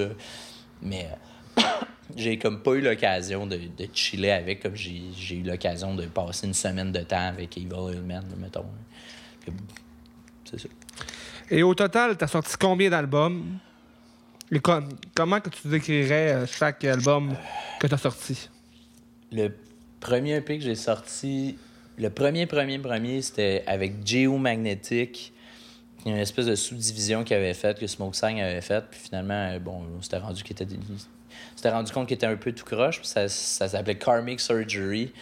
Euh, ça fait de ça maintenant, je pense en 2013, peut-être 2013 ou 2000, ouais, 2013, 2012, 2013. Après ça, tout le reste est sur Zenon. J'ai- J'avais sorti déjà une coupe de tunes sur Lychee Tonic Records. C'est un peu là que ça a commencé, en fait, là, à, à me donner la confiance de pouvoir peut-être aller rejoindre. Lychee Tonic, c'est Radioactive Cake et euh, d'autres noms comme ça qui font partie. Puis j'avais, j'avais fait une tune pour une compile, puis ça avait pas c'est Journey of the Sandworm d'ailleurs. C'est la première tune ever, release ever, sur un label qui. Ça a été cette tune-là. C'est là que ça a fait juste comme boum! Mon SoundCloud a explosé d'abonnés et tout. Après ça, j'en avais fait une autre pour une autre compilation de, de, de. Puis l'idée d'aller sur Zenon m'est venue parce qu'il y avait un des DJ, Val Vachard, qui s'appelle, euh, sur Zenon, qu'il avait fait un top 10 des meilleures tunes psychédéliques de février je- 2000, je sais plus quoi. Puis c'était moi en premier. Puis j'étais comme, wow! Puis c'est là que mon ami a fait comme, hey, bing bing! tu sais? Et ton nom est comme dans, dans les oreilles puis dans les bouches du monde de Zenon. Là? Ah ouais, fait quelque chose? Puis C'est là que j'ai commencé. euh, ça avait donné que Tim était venu, Sentient. J'y étais venu, puis j'avais donné des tunes. Il m'avait pas donné de feedback. là. J'étais comme, ah, c'est sûr que c'est de la dompe. Finalement, c'est juste parce que c'est un monsieur occupé. euh, C'est une terrible chose, l'anxiété. Je me rappelle que tu avais sorti un EP sur Quantum Digit. C'est vrai, celui-là, je l'oublie tout le temps parce que bon, c'est ça ma relation avec la personne qui gère le label euh, terminée maintenant. Fait que j'y pense jamais à celui-là, mais il était bon. Je, je les joue encore, ces tunes-là. Ils ont une vibe particulière. C'était même euh, Mirko, Maître Gonzo, sur euh, Facebook, qui m'avait fait le cover. Puis euh, il m'avait après ça demandé, lui, si je pouvais y faire un petit set pour Voix Alternative. Je sais pas si vous connaissez Voix Oui, Alternative. oui, Ben oui. coup de Québec. Ben oui, ils sont vraiment nice, eux autres, vraiment des cool guys. Puis il m'avait offert de faire un cover, puis en échange, ce qu'il m'a fait, c'est qu'il me l'a imprimé sur un gros canevas. Il m'a fait une image vraiment fucked up euh, Ouais. pour le set. Ouais. Puis il me l'a imprimé sur un canevas, il est affiché chez nous, c'est vraiment cool. Et C'était. Ouais, Quantum Digit, j'avais oublié celle-là. Pourtant, je joue les tunes et j'essaie d'oublier la personne qui me l'a demandé. fait que. C'est c'est une autre histoire. D'ailleurs, euh, j'aimerais te remercier pour les tracks que tu m'as déjà laissés Hey, euh, ça fait plaisir. pour des compilations. Ben euh, oui, ça fait vraiment plaisir. C'est vraiment. euh, J'en suis rempli de que l'album est gratitude. fini, peut-être que je- on en donnera un autre bientôt. C'est aussi ça le désavantage de faire un album, c'est que quand il- tu te fais demander une track pour une compilation, t'es comme ah, Ouais, c'est euh, là, je descendrais mon compte de track d'album à, Il faudrait que je fasse un autre tune pour compenser ou quoi. Mais là j'ai fini. Cool, ben on on, va se remettre là-dessus à court, Ouais, moyen terme, peut-être. C'est ça, c'est pas pour tout de suite, anyway. Je t'en pause. Euh, transparence et tout le kit est un peu en re- restructuration présentement. Euh, Ceci en est la preuve, j'imagine. hein. Ça, ça doit faire partie de la restructuration. euh, c'est un autre projet à côté qui s'appelle Psy Québec, qui est d'ailleurs le nom du podcast. OK? Mais tout est un peu interrelié euh, avec le retour de Enakim aussi. euh, Retour? Comment ça, retour? Ben moi, ça, ben moi j'ai, j'ai, j'ai été DJ. OK? Ben je le suis encore, mais c'est ça, on dit retour parce qu'en fait, moi, je me suis comme euh, retirée de la scène. Ok. euh, Ça fait du bien une fois de temps en temps. les deux dernières années. Là. OK. Comme faut, là, comme pas aucun contact. Puis, euh, Il faut des fois. Parce que je pense qu'il y a un aspect toxique il y a de la scène que des fois on, on oublie de mentionner. là. Puis je pense que des fois de prendre du recul, ça fait toujours du bien un peu. Ouais. Puis moi, c'était surtout par rapport à la consommation. Puis moi, mais, mais ma pire déchéance, c'était pas vraiment dans les parties. C'était comme moi, tout seul dans mon appart. Là. Ouais. Puis, Je comprends euh, ça. Il a fallu qu'à un moment donné, j'ai fait. Euh, OK, non, faut que je me ressente. Euh, fait que j'étais allée faire. euh, Puis ça devient un prétexte aussi. hein. on réalise que ces parties-là deviennent plus un prétexte pour consommer que. Bon, en tout cas, moi, ça a été ça un petit bout. Là. Des fois, j'étais comme, ben, pourquoi je vais vraiment au party si, si c'est pas juste pour me péter à la face? mais- Mm. Je pense que ça vient un peu avec. Là. On faut pas se faire de cachette. là. Ça a été longtemps aussi des- un des trucs que de faire ce style de musique-là me chicotait un peu parce que, veux, veux pas, on entretient peut-être un- une culture de la consommation, veut, veut pas. Moi, je fais ça chez nous, je pense pas à ça, mais comme des fois, euh, d'arriver au party, puis certains parties, pas toutes, il y a des parties que la vibe est vraiment belle, puis tout le monde est beau. J'en ai fait des parties que c'était un petit peu plus trash, puis t'es comme, ouais, je sais pas si c'est je participe à ça, tu sais, c'est vraiment ça, ouais, comme, c'est vraiment ça que je veux faire avec ma musique ou comme, tu sais, ça devient une espèce de dilemme, là. Donc, j'en parlais justement avec Tim parce que lui, en il a pogné comme une bulle, il a juste, euh, il jouait son set, puis en il, ça sentait tout le temps le DMT, puis il était comme, franchement, tu sais, est-ce que ces gens-là enjoy vraiment euh, le, le party ou comme il faut-tu vraiment que tu te fasses des puffs de DMT sur le, sur le dance floor sans arrêt, tu sais, c'est- je pense que ça, ça ouvre le- les discussions, mais je pense que au, bout du compte, je- j'arrêterai jamais de faire de la musique. Là. Ça reste quand même, à un moment donné, ça, ça me brûle en dedans. de Puis, ouais, ouais. c'est ça, ça brûle en dedans, mais on peut pas s'empêcher de poser la question une fois de temps en temps comme moi. Y a-tu- des fois, tu le vois qu'il y a du monde qui sont pas là pour autre chose que ça, tu sais. C'est pas pour rien que c'était souvent écrit comme to contribute, not to consume sur les flyers. Mais je pense qu'il y en a des fois qui sont juste comme, ben, c'est ça qui est ça. tu sais. Ça fait partie un peu euh, de la, culture qui vient avec. Mais je pense que plus on vieillit, plus il y a des gens qui catchent dans le fond, c'est pour voir le monde puis euh, vivre un beau moment, puis qu'on n'a pas besoin d'être pété raide pendant quatre jours de temps pour avoir le, le même feeling. Puis même que des fois, il y a certains festivals que j'ai regrettés euh, parce que finalement, rendu le dimanche, je suis un déchet puis j'ai plus de fun, tu sais. comme, ah, que c'est vraiment ça que je veux? Non. Finalement, euh, comme le samedi soir, là, si le line-up m'intéresse pas dans la nuit, là, je me mets des bouchons puis je vais me coucher. là, Pour que le lendemain, je sois comme, ah, yes, salut! Puis que j'ai pas besoin d'avoir consommé pour avoir, pour avoir ce plaisir-là, tu sais. Ouais, je dis pas, je dis pas, euh, ouais, je dis pas non à la consommation, on oublie ça, là. Mais je pense que je pense qu'il y, a il y a une façon d'être responsable aussi dans sa consommation. Puis, euh.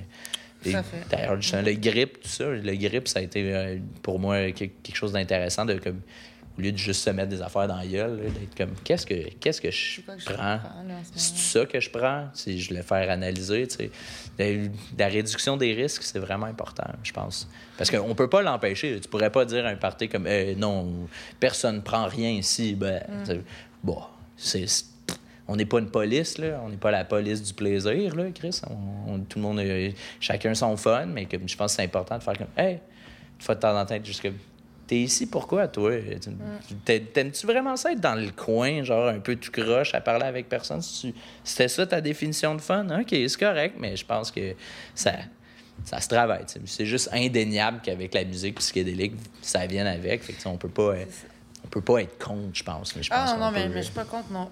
Pas Ben. du tout. Puis à un moment donné, je, je, je me rappelle pas c'était quel événement, euh, mais je pense qu'il y avait, il y avait personne qui fournissait de, ou qui vendait tu de drogue. Puis ça a vraiment joué là, sur la, la vibe du Ben party, oui. comment ça a décollé. Puis il y a quelque chose de plus communautaire aussi. On dirait que les, les fois où j'ai vu pas de drogue, le monde comme hey, viens manger avec nous. Comme... C'est bon, on va dire de l'alcool, là, comme partager une bière ou quoi, mais comme il y a ce sentiment-là aussi de, de genre. Un peu plus communautaire, je pense. Être pété out of your mind puis d'essayer d'avoir des interactions avec des inconnus, c'était un peu difficile, tu sais. Je pense que les moments que j'ai eu plus de fun puis me rencontrer du monde le fun, c'était les moments que j'étais à jeun parce que j'ai tu peux être tu sais, on est comme ça, on discute, on a du fun pareil, là, ça n'a pas, ça a pas besoin de ça, tu sais. Mais on- je pense qu'on passe tout un peu par là parce que, mettons qu'on découvre la scène psychédélique, puis là, t'es dans, des, t'es dans un party où que personne te juge, personne, personne va comme... Ouais. c'est c'est quand même... Ah, c'est quand même intéressant, tu sais. Après ça, qu'est-ce que t'en fais, toi? C'est une autre histoire, tu sais. Mais je pense que ça- c'est justement ça qui ouvre la porte parce que tout le monde est juste comme... Ah, Ton fun comme tu veux, on s'en fout. Là. Que je trouvais ça drôle parce que le premier Eclipse que, Eclipse que j'ai fait, la, question que je me faisais poser souvent, c'était comme Toi, t'es sur quoi? Puis t'es Toi, toi t'es sur quoi? Puis comme C'est quand même spécial d'être entouré de plein de gens que tu leur dis ah, J'ai fait ça. Puis ils sont comme Ah, cool, t'as-tu du fun? Comme, Ah, ça, ça peut. C'est quand même une expérience intéressante. Mm. Après ça, je pense que tu peux peu modéré. Tu n'es pas obligé de ne pas avoir dormi tes quatre nuits de temps à Eclipse. Là. Je pense que ça. Mais ça vient en vieillissant. Là. Je pense qu'on passe tout un peu par là. Oui, oui, oui, oui. avoir un festival dont on n'est pas très fier. Puis à un moment donné, ça, on vieillit. Là, tu réalises que tu peux pas juste faire ça tout le temps. Là, puis que, bah, c'était-tu si le fun que ça? Il y a des bouts que je me dis, j'ai-tu eu tant de fun que ça? Non, je pense que j'aurais dû dormir ce soir-là, tu sais, mm. au lieu de chercher mon fun dans une autre pilule de plus, tu sais. Est-ce que j'ai eu plus de fun? Non. Euh, bon, la prochaine fois, euh, comme, hi, hmm, allez me coucher. Mm. Ça reste quand même des rituels euh, transcendantaux. Ah, Il y a tout le temps eu un petit peu de consommation depuis des millénaires dans mm-hmm. ces types de rassemblements-là. Définitivement. Je pense même que ça ça participe à amener tout le monde. Mhm. Parce que déjà, l'idée que tu es entouré de gens qui sont probablement sur quelque chose, comme toi aussi, genre, ça fait des années, des millénaires que des altered state of consciousness existent. Là. On peut pas, peut pas nier que on a tous vécu une expérience incroyable sur une drogue quelconque sur un dance floor. Là. Comme, on peut pas. Il n'y a mhm. personne qui va dire comme non. Euh, je me rappelle Eclipse 2009. Euh, que avoir dansé puis comme réaliser que, comment on est vraiment juste comme tout, tout un puis qu'on est vraiment tout ensemble parce qu'on vit tout en même temps, c'est la même mm. musique, qu'on a tout le même fun en même temps. Ça se serait pas passé si j'avais pas pris ça, tu sais. je pense que ça reste quand même important. C'est une, une, initiation. C'est une initiation. Puis je pense que justement, à un moment donné, tu peux réaliser que comme je suis capable d'aller chercher ce state-là sans la, la, la, la drogue, tu sais. Je pense que c'est juste comme une clé qui ouvre une serrure, puis qu'après ça, la porte est débarrée. Mm. Parce que j'ai eu, euh, j'ai eu des expériences transcendantales, entre guillemets, de dance floor, euh, à me mettre de la boîte sur le chest complètement à jeun parce que la musique était crazy. Puis c'est, ça qui se passait là, puis j'avais pas besoin d'être high pour, pour avoir ce fun-là, tu sais. Mais est-ce que, est-ce que j'aurais comme connaissance de ce type de laisser aller là dans mon être? Si j'avais pas vécu ça complètement high as fuck une fois, puis que la, comme, clic, là, là, la porte est ouverte pour que comme, mon ego puis ma personnalité soient capables de faire genre, hey, ouvre la porte, on prend, on prend la sortie là, puis j'ai pas besoin de consommer, que la porte est débarrée. Tu sais. Moi aussi, je suis dans un cheminement de pour mieux m'enraciner, puis euh, un cheminement de sobriété, ça fait déjà plus qu'un an. Euh, j'ai quand même jamais arrêté d'aller dans les rassemblements euh, électroniques, mais je vais avec une façon plus euh, ben, équilibrée, un petit peu plus consciente. Ben, et je tiens à dire que ça te va bien. Je trouve qu'on a, eu des, on a eu des belles interactions dans des parties, dans les derniers parties que dernières années où on est capable d'avoir une discussion ou quoi, ça paraît ça te va bien. Vraiment. On grandit, hein? Ben oui, on grandit. On chemine, on. les rassemblements qu'on organise aussi qu'on et qu'on participe, c'est aussi des événements de guérison. Puis euh, la musique, ça l'amène euh, à, l'introspection. Donc, je pense que chaque personne chemine de sa propre façon. Et euh, c'est en se prenant en main qu'on s'inspire toutes individuellement et communautairement. Oui, puis c'est le fun aussi de justement que d'aller à, un party, puis là, tu croises quelqu'un qui dit Mais non, je suis sub, puis t'es comme Chris, t'as du fun de même, t'as le même. que C'est inspirant. C'est vraiment, c'est vraiment un bon move. Bravo. Je je sais pas ce que ça vaut, je suis fier de toi. Yes, ben on, on chemine, on chemine, on chemine. Puis tu sais, plus qu'on avance, plus qu'on atteint des niveaux euh, supérieurs, puis à un moment donné, on a comme un rôle euh, influent.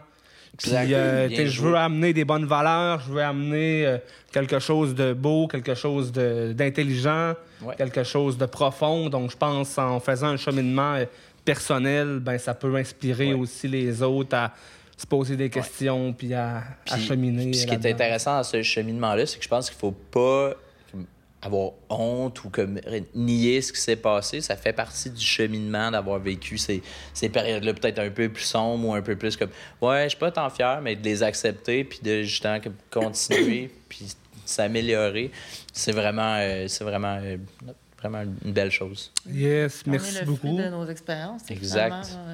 Puis comme je dis, tu sais, quand la porte est ouverte, d'être capable de comme, Hey, finalement, la porte est encore ouverte, même, même si je prends rien, le fun, il est là pareil. Puis de, le, le rassemblement, il est beau pareil. Là. Voir plein de monde, des fois, euh, comme j'aime ça faire ça à un party, c'est juste me mettre le plus loin possible. Puis juste regarder tout le monde, avoir du fun, c'est beau à voir, parce qu'il y a quelque chose de sincère dans, dans un paquet de gens qui sont comme. ou qui, qui peuvent être gelés sur quelque chose ou quoi, et qui vivent un moment ensemble. Puis c'est beau à voir ces moments-là. je pense que de plus en plus, on chemine, comme tu dis, puis que s'il y a de plus en plus de gens qui sont comme Hey, on peut revivre ça, gang, sans nécessairement tout ce qu'on se met dans la gueule pour y arriver, ben c'est inspirant, c'est le fun, puis ça fait des beaux rassemblements aussi, tu sais. Vraiment des beaux rassemblements. On a parlé euh, de ton projet principal, euh, Dr. Strange Funk, Mhm. mais j'ai vu, euh, tu as un autre petit projet Ouais. de Pink Flaters. Ouais, c'est bon, des Pink Flatters. Euh, Désolé pour mon anglais. Ah, c'est pas euh, grave, c'est pas grave. C'est, euh, c'est un autre petit projet. Ça, c'est plus avec mes amis musiciens. euh, j'ai la, chance et le privilège d'avoir des amis musiciens de. Moi, je suis zéro calé en musique, euh, mais je produis. Puis j'ai des amis qui, eux, ils ont comme un bac en lauréat, une maîtrise en drum ou comme qui jouent de la guitare depuis longtemps. Puis, tout. Puis le, le projet de Pink Flatters, c'est tout le temps avoir comme un petit, euh, mettons, moi, puis c'est moi puis mon ami Frédéric qui s'appelle. On, on fait quelque chose on va faire un squelette, puis après ça, c'est de dire comme Hey, Hugo, euh, avec toi et tes doigts magiques et la guitare, veux-tu nous enregistrer des tracks? Puis après ça, ouais. Après ça, mon autre ami qui joue du drum, on lui fait enregistrer des tracks de drum par-dessus. C'est d'aller chercher tout ce que je peux de, de- des gens qui sont vraiment plus experts que moi en musique. Musique, là, parce que je considère pas vraiment comme ça comme de la musique. Je produis. C'est pas tant jouer de la musique. C'est ce que je fais. Sauf que d'aller d'avoir des ressources euh, infinies de gens qui sont tellement bons. Là. Comme je parlais de mon ami Jean-Sébastien, il, juste, a une double maîtrise en clarinette, il peut jouer n'importe quoi, n'importe. Fait que d'avoir des projets avec comme Hey, tu, tu peux-tu me jouer quelque chose par-dessus ça? Je trouve ça le fun aussi parce que moi, je j'écris pas de musique, j'arrive pas avec des charts puis comme hey, joue-moi ça. C'est plus comme c'est tout le temps, tout le temps la formule. Regarde, on a fait un squelette, joue donc par-dessus n'importe quoi. Puis après ça, moi puis mon ami Frédéric, ce qu'on fait, c'est qu'on va chopper, on va refaire, on va faire la tune avec ça. Sauf que, bon, vu que ça implique vraiment beaucoup plus de monde, c'est un projet qui est vraiment sur le side. On essaye le plus souvent, mais comme l'album qui est sur mon Bandcamp, c'est quatre tunes, puis ça a pris sept ans à faire ça. là. Les avoir prêtes et tout, parce que, bon, des musiciens professionnels, ça a une vie professionnelle, puis c'est pas tout le temps comme, ouais, ouais, je vais t'enregistrer ça en fin de semaine. Puis là, t'es comme, ça fait deux, trois mois. Puis, excuse-moi, j'ai oublié, je te fais ça en fin de semaine. Un autre deux, trois mois. Ouais, ça. Fait que, euh, ouais, c'est pas évident, mais c'est un projet qui est le fun parce que justement, là, c'est un peu plus. euh, là, je suis plus comme le technicien de la gang. Puis euh, eux autres font la musique, dans le fond. Puis moi, qui fais juste comme, Hum, OK, ouais, je vois comme qu'est-ce que je peux faire avec ça. Ou comme. Je dirais que je suis juste, je suis juste le producteur de ce de, de groupe-là. Tout le reste, c'est pas moi. Je joue pas de musique, je joue pas de guitare, je joue pas le drum. Moi, je vais avoir fait euh, le, petit kick bass, peut-être le riff de piano, moi puis Fred, donc on va avoir enregistré, qui va avoir inspiré toute la, toute la tune au complet, puis que les amis vont avoir joué par-dessus. Mais c'est un autre projet où que justement, euh, Fred est à côté de moi, puis il est comme, quoi si on fait ça? Puis je suis comme, ouais, ok, pas de trouble. Fait que c'est un, un autre projet, plus, c'est plus le fun aussi, des fois, comme je disais tantôt, Qu'est-ce que tu veux? Qu'est-ce que tu veux que je fasse? On fait ça? On fait ça. Au lieu d'être tout le temps comme, oh mon Dieu, qu'est-ce que je pourrais faire? Ou comme, hum. Puis là, d'avoir aussi la, chance d'avoir des musiciens professionnels qui me jouent des tracks, puis d'être comme, oh mon Dieu, quand ils jouent ça, ça pourrait être mis là, puis là, on va amener ça ou faire ça. Ça fait, fait plus du casse-tête musical que le produire, mais c'est un petit projet le fun. C'est vraiment mon side project, là, parce que justement, euh, on retravaille sur des tunes. En ce moment, là, comme, euh, je me sentais un peu coupable parce que, bon, euh, je devais finir un album. Puis là, on s'était remis en contact, avec Fred, parce que les deux, on était à l'école. Ben, bref, bref, c'est difficile d'avoir du temps. Puis euh, nos amis musiciens professionnels, ils font rien que ça. Mais là, avec la COVID, ça nous a donné... J'étais comme, ah, tant qu'à ce que jamais se voir, on pourrait au moins essayer de... Comme tu sors pas plus de chez vous que moi, fait qu'on va... Envoyé-moi des tracks, enregistre des affaires chez vous. Puis, on a recommencé tranquillement, pas vite, mais on est retombé dans le même pattern. Comme, oh non, mais en fin de semaine, je t'ai fait ça. Puis ça fait trois mois que j'attends des tracks de drum, là, mais c'est pas grave. C'est pas grave. Donc, ce projet est disponible sur Bandcamp? Ouais, sur mon Bandcamp. C'est le même Bandcamp. euh, C'est Doctor, Doctor Strange Funk. C'est juste que le deuxième album, et la bannière, puis tout, j'ai mis, euh, j'ai mis de Pink Flatters. Et tous les albums de Dr. Strange Funk sont disponibles sur Bandcamp et où aussi? Euh, c'est le Zenon euh, sur le, le, le Bandcamp de Zenon. Puis sinon, ce que moi j'ai mis sur mon Bandcamp, c'est j'ai demandé la permission à Tim. C'est vraiment tout ce que j'ai fait de comme 2012 à 2014, mettons. Là. Tout ce que jusqu'à mon premier EP sur Zenon, tout, tout est là. Fait qu'il y a des, trucs, des tunes qui sont un peu plus vieillots, à mon sens, ou des trucs, mais comme tout est là. Même ce qui était sorti sur Quantum Digit se retrouve là. Je trouvais ça plus simple de juste faire comme un genre de best-of. Je ne veux pas appeler ça un best-of. Ça fait. Je suis pas assez connu pour faire un best-of. J'ai toujours trouvé l'idée de faire un album qui s'appelle un best-of, mais comme. en tout cas, tout est là. Tout est sur le Bandcamp, le Pink Flatters. Sinon, tout est sur euh, le Zenon, euh, sur le Bandcamp de Zenon. Mais ça peut être un peu tricky de le trouver parce que parce qu'il en sort en tabarnak. Est-ce que c'est sur Beatport, iTunes, euh, Je pense que oui aussi. Je suis, Pour vrai, je, je, je, ne suis pas ben ben ma carrière musicale. Je check ma page SoundCloud puis mon Bandcamp, mais c'est tout. Je, je regarde pas... Euh, mais c'est parce que c'est surtout que personnellement, je boycotte tout Spotify. Puis tout. Je pense que je suis sur Spotify. Je pense que je suis sur Beatport aussi, mais c'est parce que ça m'apporte un gros zéro dollar de revenus. Puis je trouve que c'est des crosseurs. Donc, tu fais aucun argent avec. Euh, ah, non, non, non. Je fais l'argent avec les gigs, si j'ai de l'argent à faire. Comme je vous disais tantôt, en 2014 et 2018, avec mon, premier EP sur Zanon, j'ai fait 20 euros. Mhm. C'est pas, pas assez. C'est pas, pas, assez pour que je vive de ça. Tandis qu'avec Bandcamp, euh, en l'espace d'un mois, j'avais déjà fait un 120$. Puis en plus, ça donne l'opportunité aux gens de, de donner plus. J'ai reçu un 30$ pour un album que je vends 4$ parce qu'ils aiment vraiment ce que je fais. Puis c'est intéressant aussi parce que c'est plus personnel, Bandcamp. J'ai reçu des messages de gens qui achètent mes albums. Mm. tu sais, qu'est-ce qui se passe avec Zodon Records? Je, veux pas dire le label, au contraire, ça m'offre une visibilité de feu. Mais c'est juste que j'ai pas le contact avec les gens qui m'achètent la musique. C'est pour mm. ça que je check vraiment plus mon SoundCloud ou Bandcamp parce que c'est là que il y a les commentaires, les trucs. Quand, quand les gens achètent des albums sur Bandcamp, je reçois un email. S'ils m'écrivent un message avec, je le vois. S'ils font ça sur Zenon, ils m'en parlent pas. C'est surtout ça comme le désavantage du label, c'est que vu que c'est le label qui gère ça, moi, je suis pas au courant de rien. Qu'est-ce que tu donnerais comme conseil à l'industrie pour que ça soit mieux géré au niveau de la rémunération? Euh, de un, euh, juste que ça soit c'est pas une question de gestion que juste comme par exemple, euh, tu Spotify, le problème, c'est que pourquoi est-ce que le pourquoi est-ce que le CEO qui gère la compagnie, il est multimilliardaire, mais qu'une tune sur son Spotify à lui, que lui a créé, là, ou peu importe qui gère, je sais pas, lui il est multimilliardaire, mais une tune, c'est 0,0005 sous par play ça en prend là, avant que ça soit rentable. C'est des millièmes de sous qu'on parle. Fait pourquoi ne pas juste que. Pourquoi est-ce que lui devrait valoir 3 milliards de dollars, mais que des artistes devraient. Eh, puis en plus de ça, il n'y a pas juste moi qui se plaignent. On parle d'artistes comme Radiohead, des gros noms là, qui, sont, qui se plaignent qu'ils reçoivent même pas d'argent de sa part. Puis lui, il est là comme moi, il y a un yacht de plusieurs millions de dollars. Comme... C'est plus ça. Le problème, c'est le capitalisme. C'est pas tant. pas tant une question de gestion que juste comme. Justement, c'est c'est quoi l'idée de vouloir comme euh, que je devrais faire des tunes à l'infini tout le temps parce que lui est pas capable de comme sacrifier son salaire puis payer les artistes qui, utilisent sa plateforme c'est plus ça le problème. Pourquoi lui veut faire du profit? Et la notion de vouloir faire du profit sur le dos des, artistes complètement impensable. C'est surtout ça le problème. Mais c'est pas toutes les labels je dis pas que toutes les labels cherchent le profit. C'est sûr que tu veux rentrer dans ton cash mais comme des plateformes comme iTunes, puis tout, ça coûte de l'argent l'utiliser. Après ça, ils se prennent une cote, blablabla. C'est pour ça que si moi j'ai un conseil à donner, ce serait plus aux artistes, puis ça serait plus comme gênez-vous pas, partez-vous un Bandcamp le plus tôt possible pour développer votre auditoire.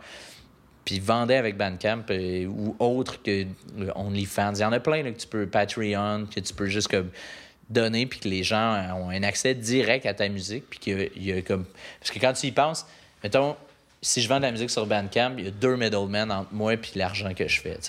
Il y, a le, il y a le label, puis il y a Bandcamp. Fait que ça fait déjà deux personnes qui me prennent, je sais pas, une pièce de, la tourne à deux pièces, puis l'autre qui me prend un 50 cents. Il y a une et 50 qui est déjà partie, puis il me reste 50 cents. Fait que c'est surtout ça le problème, c'est de cut le middleman. Bandcamp, c'est bon pour ça parce que ça, ça permet d'avoir un contact direct aussi avec les gens qui achètent la musique. Puis comme je disais, si tu peux offrir l'option que que la personne te donne plus. Fait que hum, si tu veux donner plus, François, il a déjà reçu un montant ridicule, un 500$, là, parce que le gars, il tripe sur sa musique, puis comme il est tellement content d'acheter sa musique qu'il donne 500$. Wow, tu sais. Tu peux pas faire ça si tu achètes avec un label ou quoi. Puis de toute mm. façon, si tu achetais via le label, le label prendrait une cote, Bandcamp prend une cote, Puis après ça, tout le restant. Que c'est pour ça que l'industrie comme telle est fucked. Parce que capitalisme, simple, simple ou simple que ça. C'est le capitalisme le problème. Je pense que les artistes devraient juste pas se gêner pour que. À tout le moins, là, comme moi, je pense faire cela, avoir des trucs qui sortent sur Bandcamp, qui sont juste un peu plus mon side project, ou des tunes que je suis comme, ben, ça peut-être qu'ils sont pas comme dignes du label entre guillemets mais que je veux pas non plus me faire chier à comme euh, les faire masteriser ou quoi là, trouver moi-même ma plug puis faire ça moi-même puis couper le middleman. Puis la meilleure façon euh, pour ceux à la maison qui désirent euh, t'encourager directement c'est quoi la meilleure façon? Un peu des deux. Vous pouvez acheter mon album sur Zenon Record, puis peut-être que je vais faire plus que 20 euros cette fois-ci. J'estime que j'ai plus de followers. Sinon, mon Bandcamp. Sinon, euh, pour vrai, juste. CD. Des, des, CD, ça coûte cher. Imprimer, c'est pas donné. Puis en plus, il faut que tu aies, une image qui, qui, a un certain format, puis tout. Là, mais il y en a, mais parce que ça nécessite un investissement que j'ai pas. Euh, j'avais été contacté par un truc qui s'appelle Indie Pool à Toronto. Je pouvais faire des vinyles puis tout, c'est cool, mais comme pour avoir un set de. Puis en plus, tu un set de 500 CD, là, c'est beaucoup, 500 mhm. CD. Là. Quand bien même qu'ils me coûtent juste une pièce chaque, puis moi, je peux les vendre à profit, 500 CD, là, je pense que je rentrerai pas dans mon cash. C'est beaucoup de CD à vendre, beaucoup de matériel aussi. Je pense que l'avantage de la musique électronique, euh, c'est ça. Du Castor, bon, t'as plus besoin d'acheter des CD. Les CD, c'est full polluant, le carton, etc.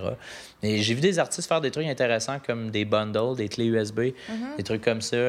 Ça vient avec un or ou comme tu pourrais faire ça aussi, puis d'avoir aussi un autre contact direct, là, comme tu m'en achètes un, tu reçois un message, tu en vends moins, mais tu en vends à des prix raisonnables, puis tu, fais, tu coupes le middleman. Donc, j'invite tous ceux à la maison à aller acheter, aller vous procurer le dernier album de Strength Funk sur le Bandcamp. Vive Bandcamp, c'est vraiment une très bonne plateforme qui met les artistes à leur pleine valeur. Génial. on va terminer là-dessus. Il y a quelqu'un là, qui veut commencer à composer. C'est quoi les conseils? Un conseil. Le conseil que, je donnerais? de juste pas arrêter jamais.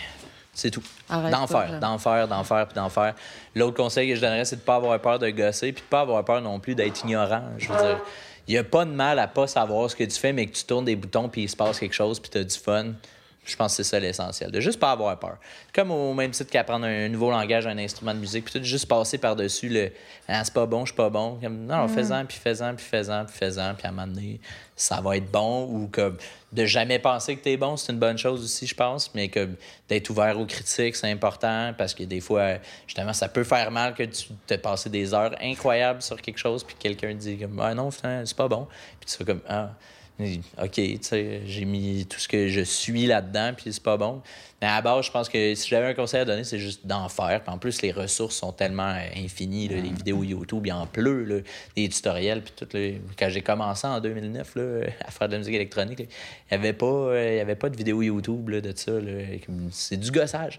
je pense qu'il y a une partie aussi qu'il faut, faut pas oublier, c'est d'avoir du fun.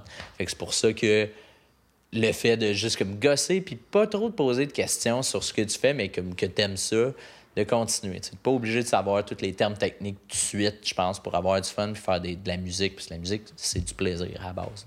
Ça serait ça mon conseil. Tantôt, euh, hors caméra, avant le tournage, tu nous parlais que tu étais un fan euh, de jeux vidéo, que tu faisais euh, une coupe de projets sur, je pense, Twitch. Oui, oui. Le mardi soir, je Twitch avec mon ami. On fait, on discute de tout plein de choses. On dit essentiellement de la, je dirais de la sauce pour ne pas utiliser le mot marde, mais on, essaye d'être drôle, d'aborder des sujets, gamer un peu. Merci d'en parler. Peut-être qu'il peut va y avoir du monde. Le mardi soir, je, pourrais te donner le lien si tu veux, parce que vite de même. Pour tous les gamers à la maison. Pour tous les gamers, pour tous ceux qui n'ont rien à faire le mardi soir, qui ne savent pas trop écouter, ils veulent pas écouter Occupation Double, c'est pas grave.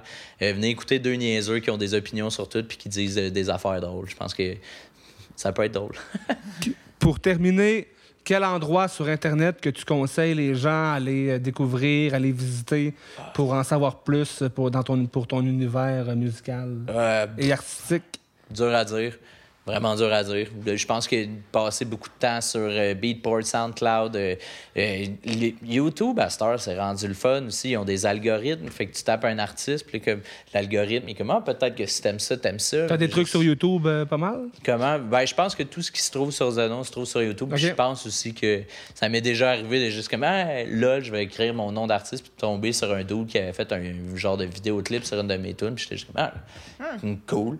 Mais comme, pourquoi ne pas m'en avoir parlé? C'est cool, tu sais. Mais tout, je pense que tout se retrouve forcément sur YouTube de toute façon de, de nos jours. Il n'y a pas grand-chose que tu peux pas trouver sur YouTube. Fait que je pense que ça peut être le fun aussi pour, pour la, la, recherche musicale.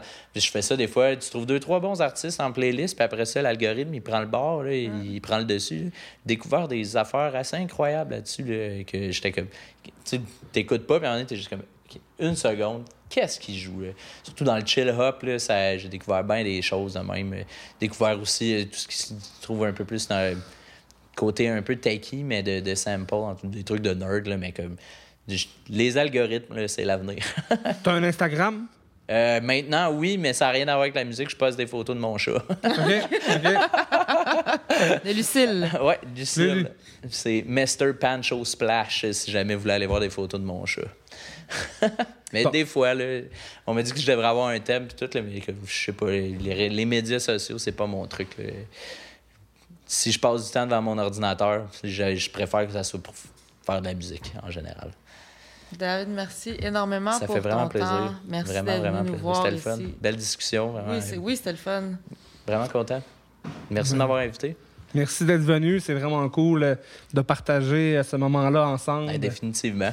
J'étais un peu stressé. Finalement. Vous êtes deux très bons autres. Ben, J'étais stressé aussi. on s'était jamais vraiment parlé non plus. Là. Mais euh, si on est des bons autres, t'es un bon invité. ah, moi, j'avais confiance. Je le savais que la marchandise allait, être livrée. On rappelle aux gens à la maison d'aller acheter ton album sur le Bandcamp. De Zenon Records. Il doit être pas trop loin dans la liste. Cerebellum. Cerebellum. C'est un artiste du Québec. Ça vaut vraiment la peine. Vaut la peine. Je pense que je suis le seul artiste du Québec sur ce label-là, légendaire. Là, je... Tu tapes dans le dos. Des fois, il faut s'en donner. En parlant du Québec, euh, as-tu des amis au Québec? Comment tu trouves la scène euh, au niveau des compositeurs? C'est sûr, je trouve qu'il y a un bassin incroyable d'artistes au Québec. Vraiment, là, je, je, je dirais chaque fois que je vois des nouveaux noms du monde que j'ai pas vu, je suis je retiens ça. Pas les noms et les visages, je suis vraiment poche, mais des comme, wow, de savoir des, des trucs que j'ai entendus, c'est québécois, genre, il y a des, je sais pas si tu connais Zungla, c'est un gars, de, j'écoute sa musique depuis longtemps, là, puis je l'ai rencontré à un festival parce qu'il est ami avec un autre de mes amis, puis là, il est juste comme, ah, je sais pas si tu connais ma musique, Zungla, j'étais comme, ta gueule, man. je voyons donc, j'écoute ta musique pour faire le ménage chez nous, puis je savais même pas qu'on pouvait boire une bière ensemble. Mm. Non, je pense que le bassin euh, québécois est vraiment, vraiment, vraiment incroyable. Ouais, vraiment. C'est tout ce que j'aurais à dire parce que tellement de noms qui me viennent en tête sont tous. Euh, sont tous bons. Tous ceux que je connais, il n'y a personne qui. On pense maintenant à Quantaloupe, euh, on pense à Jewel Box, euh, Jewelry Box, je ne sais pas trop mm-hmm. comment le prononcer. tout le, techno Acid Crew. Zentrix, Zentrix, Kayla, allez hop. Quantaloupe. Quantaloupe. Dans la même vibe. Je l'adore, Étienne, en plus. C'est tellement des bonnes personnes. C'est ça que j'aime de la scène québécoise. Que je, ben, en fait, à force, tout le monde est des bonnes personnes, mais je pense qu'au Québec, les, artistes, on a la chance d'avoir des artistes qui, sont abordables, qu'on peut aller parler puis qui seront pas comme. Ouais, il y a mm-hmm. personne qui se pète les bretelles. Vraiment des beaux artistes, des bons artistes au Québec. Vraiment. On finit là-dessus. Donc, on supporte la scène du Québec. C'est vraiment important. On, est riche euh, côté talent. Euh, tout le monde, mettez votre main à la pâte pour vous procurer et soutenir notre scène. C'est vous qui la faisiez vivre. Donc, merci et faisez vos devoirs. Et n'oubliez pas, si vous avez apprécié, ben, partagez, commentez, likez, ça, ça va nous aider. Puis si jamais vous avez des questions aussi, vous pouvez euh, nous écrire euh, sur notre, euh, notre adresse email psyquebec.podcast@gmail.com. Fait que là-dessus, on se laisse. Encore une fois, merci beaucoup. Ça fait extrêmement plaisir, merci. C'était vraiment agréable. Puis on se revoit une prochaine fois dans pas long. Oubliez pas les contributions financières, c'est vraiment important. Euh, par euh, soit euh, PayPal ou Interac. Euh, vous êtes à Psy Québec Podcast. euh, Dali Dalma. Kim. Yes. Et Dr. Strange Funk. Yes, merci sir. tout le monde, on vous aime. Studio locaux, euh, Van Horn Park. euh, merci à Martin pour euh, Ouais, l'hospitalité. Merci à Martin euh, Xnoroffice qui nous, euh, qui nous accueille dans son studio, euh, qui nous permet de, de réaliser ce projet-là et qui nous encadre aussi dans tout euh, l'équipement euh, technique. Alors, euh, merci beaucoup pour ça. Yes. Y Kombucha. Y kombucha. Yes. Excellent kombucha, by the way. Montréalais, Québécois. Québécois, Montréalais, yes! C'était notre deuxième podcast. On se revoit la semaine prochaine. Yeah! Psy Québec! Bra, bra, bra! Bye là! Dalma!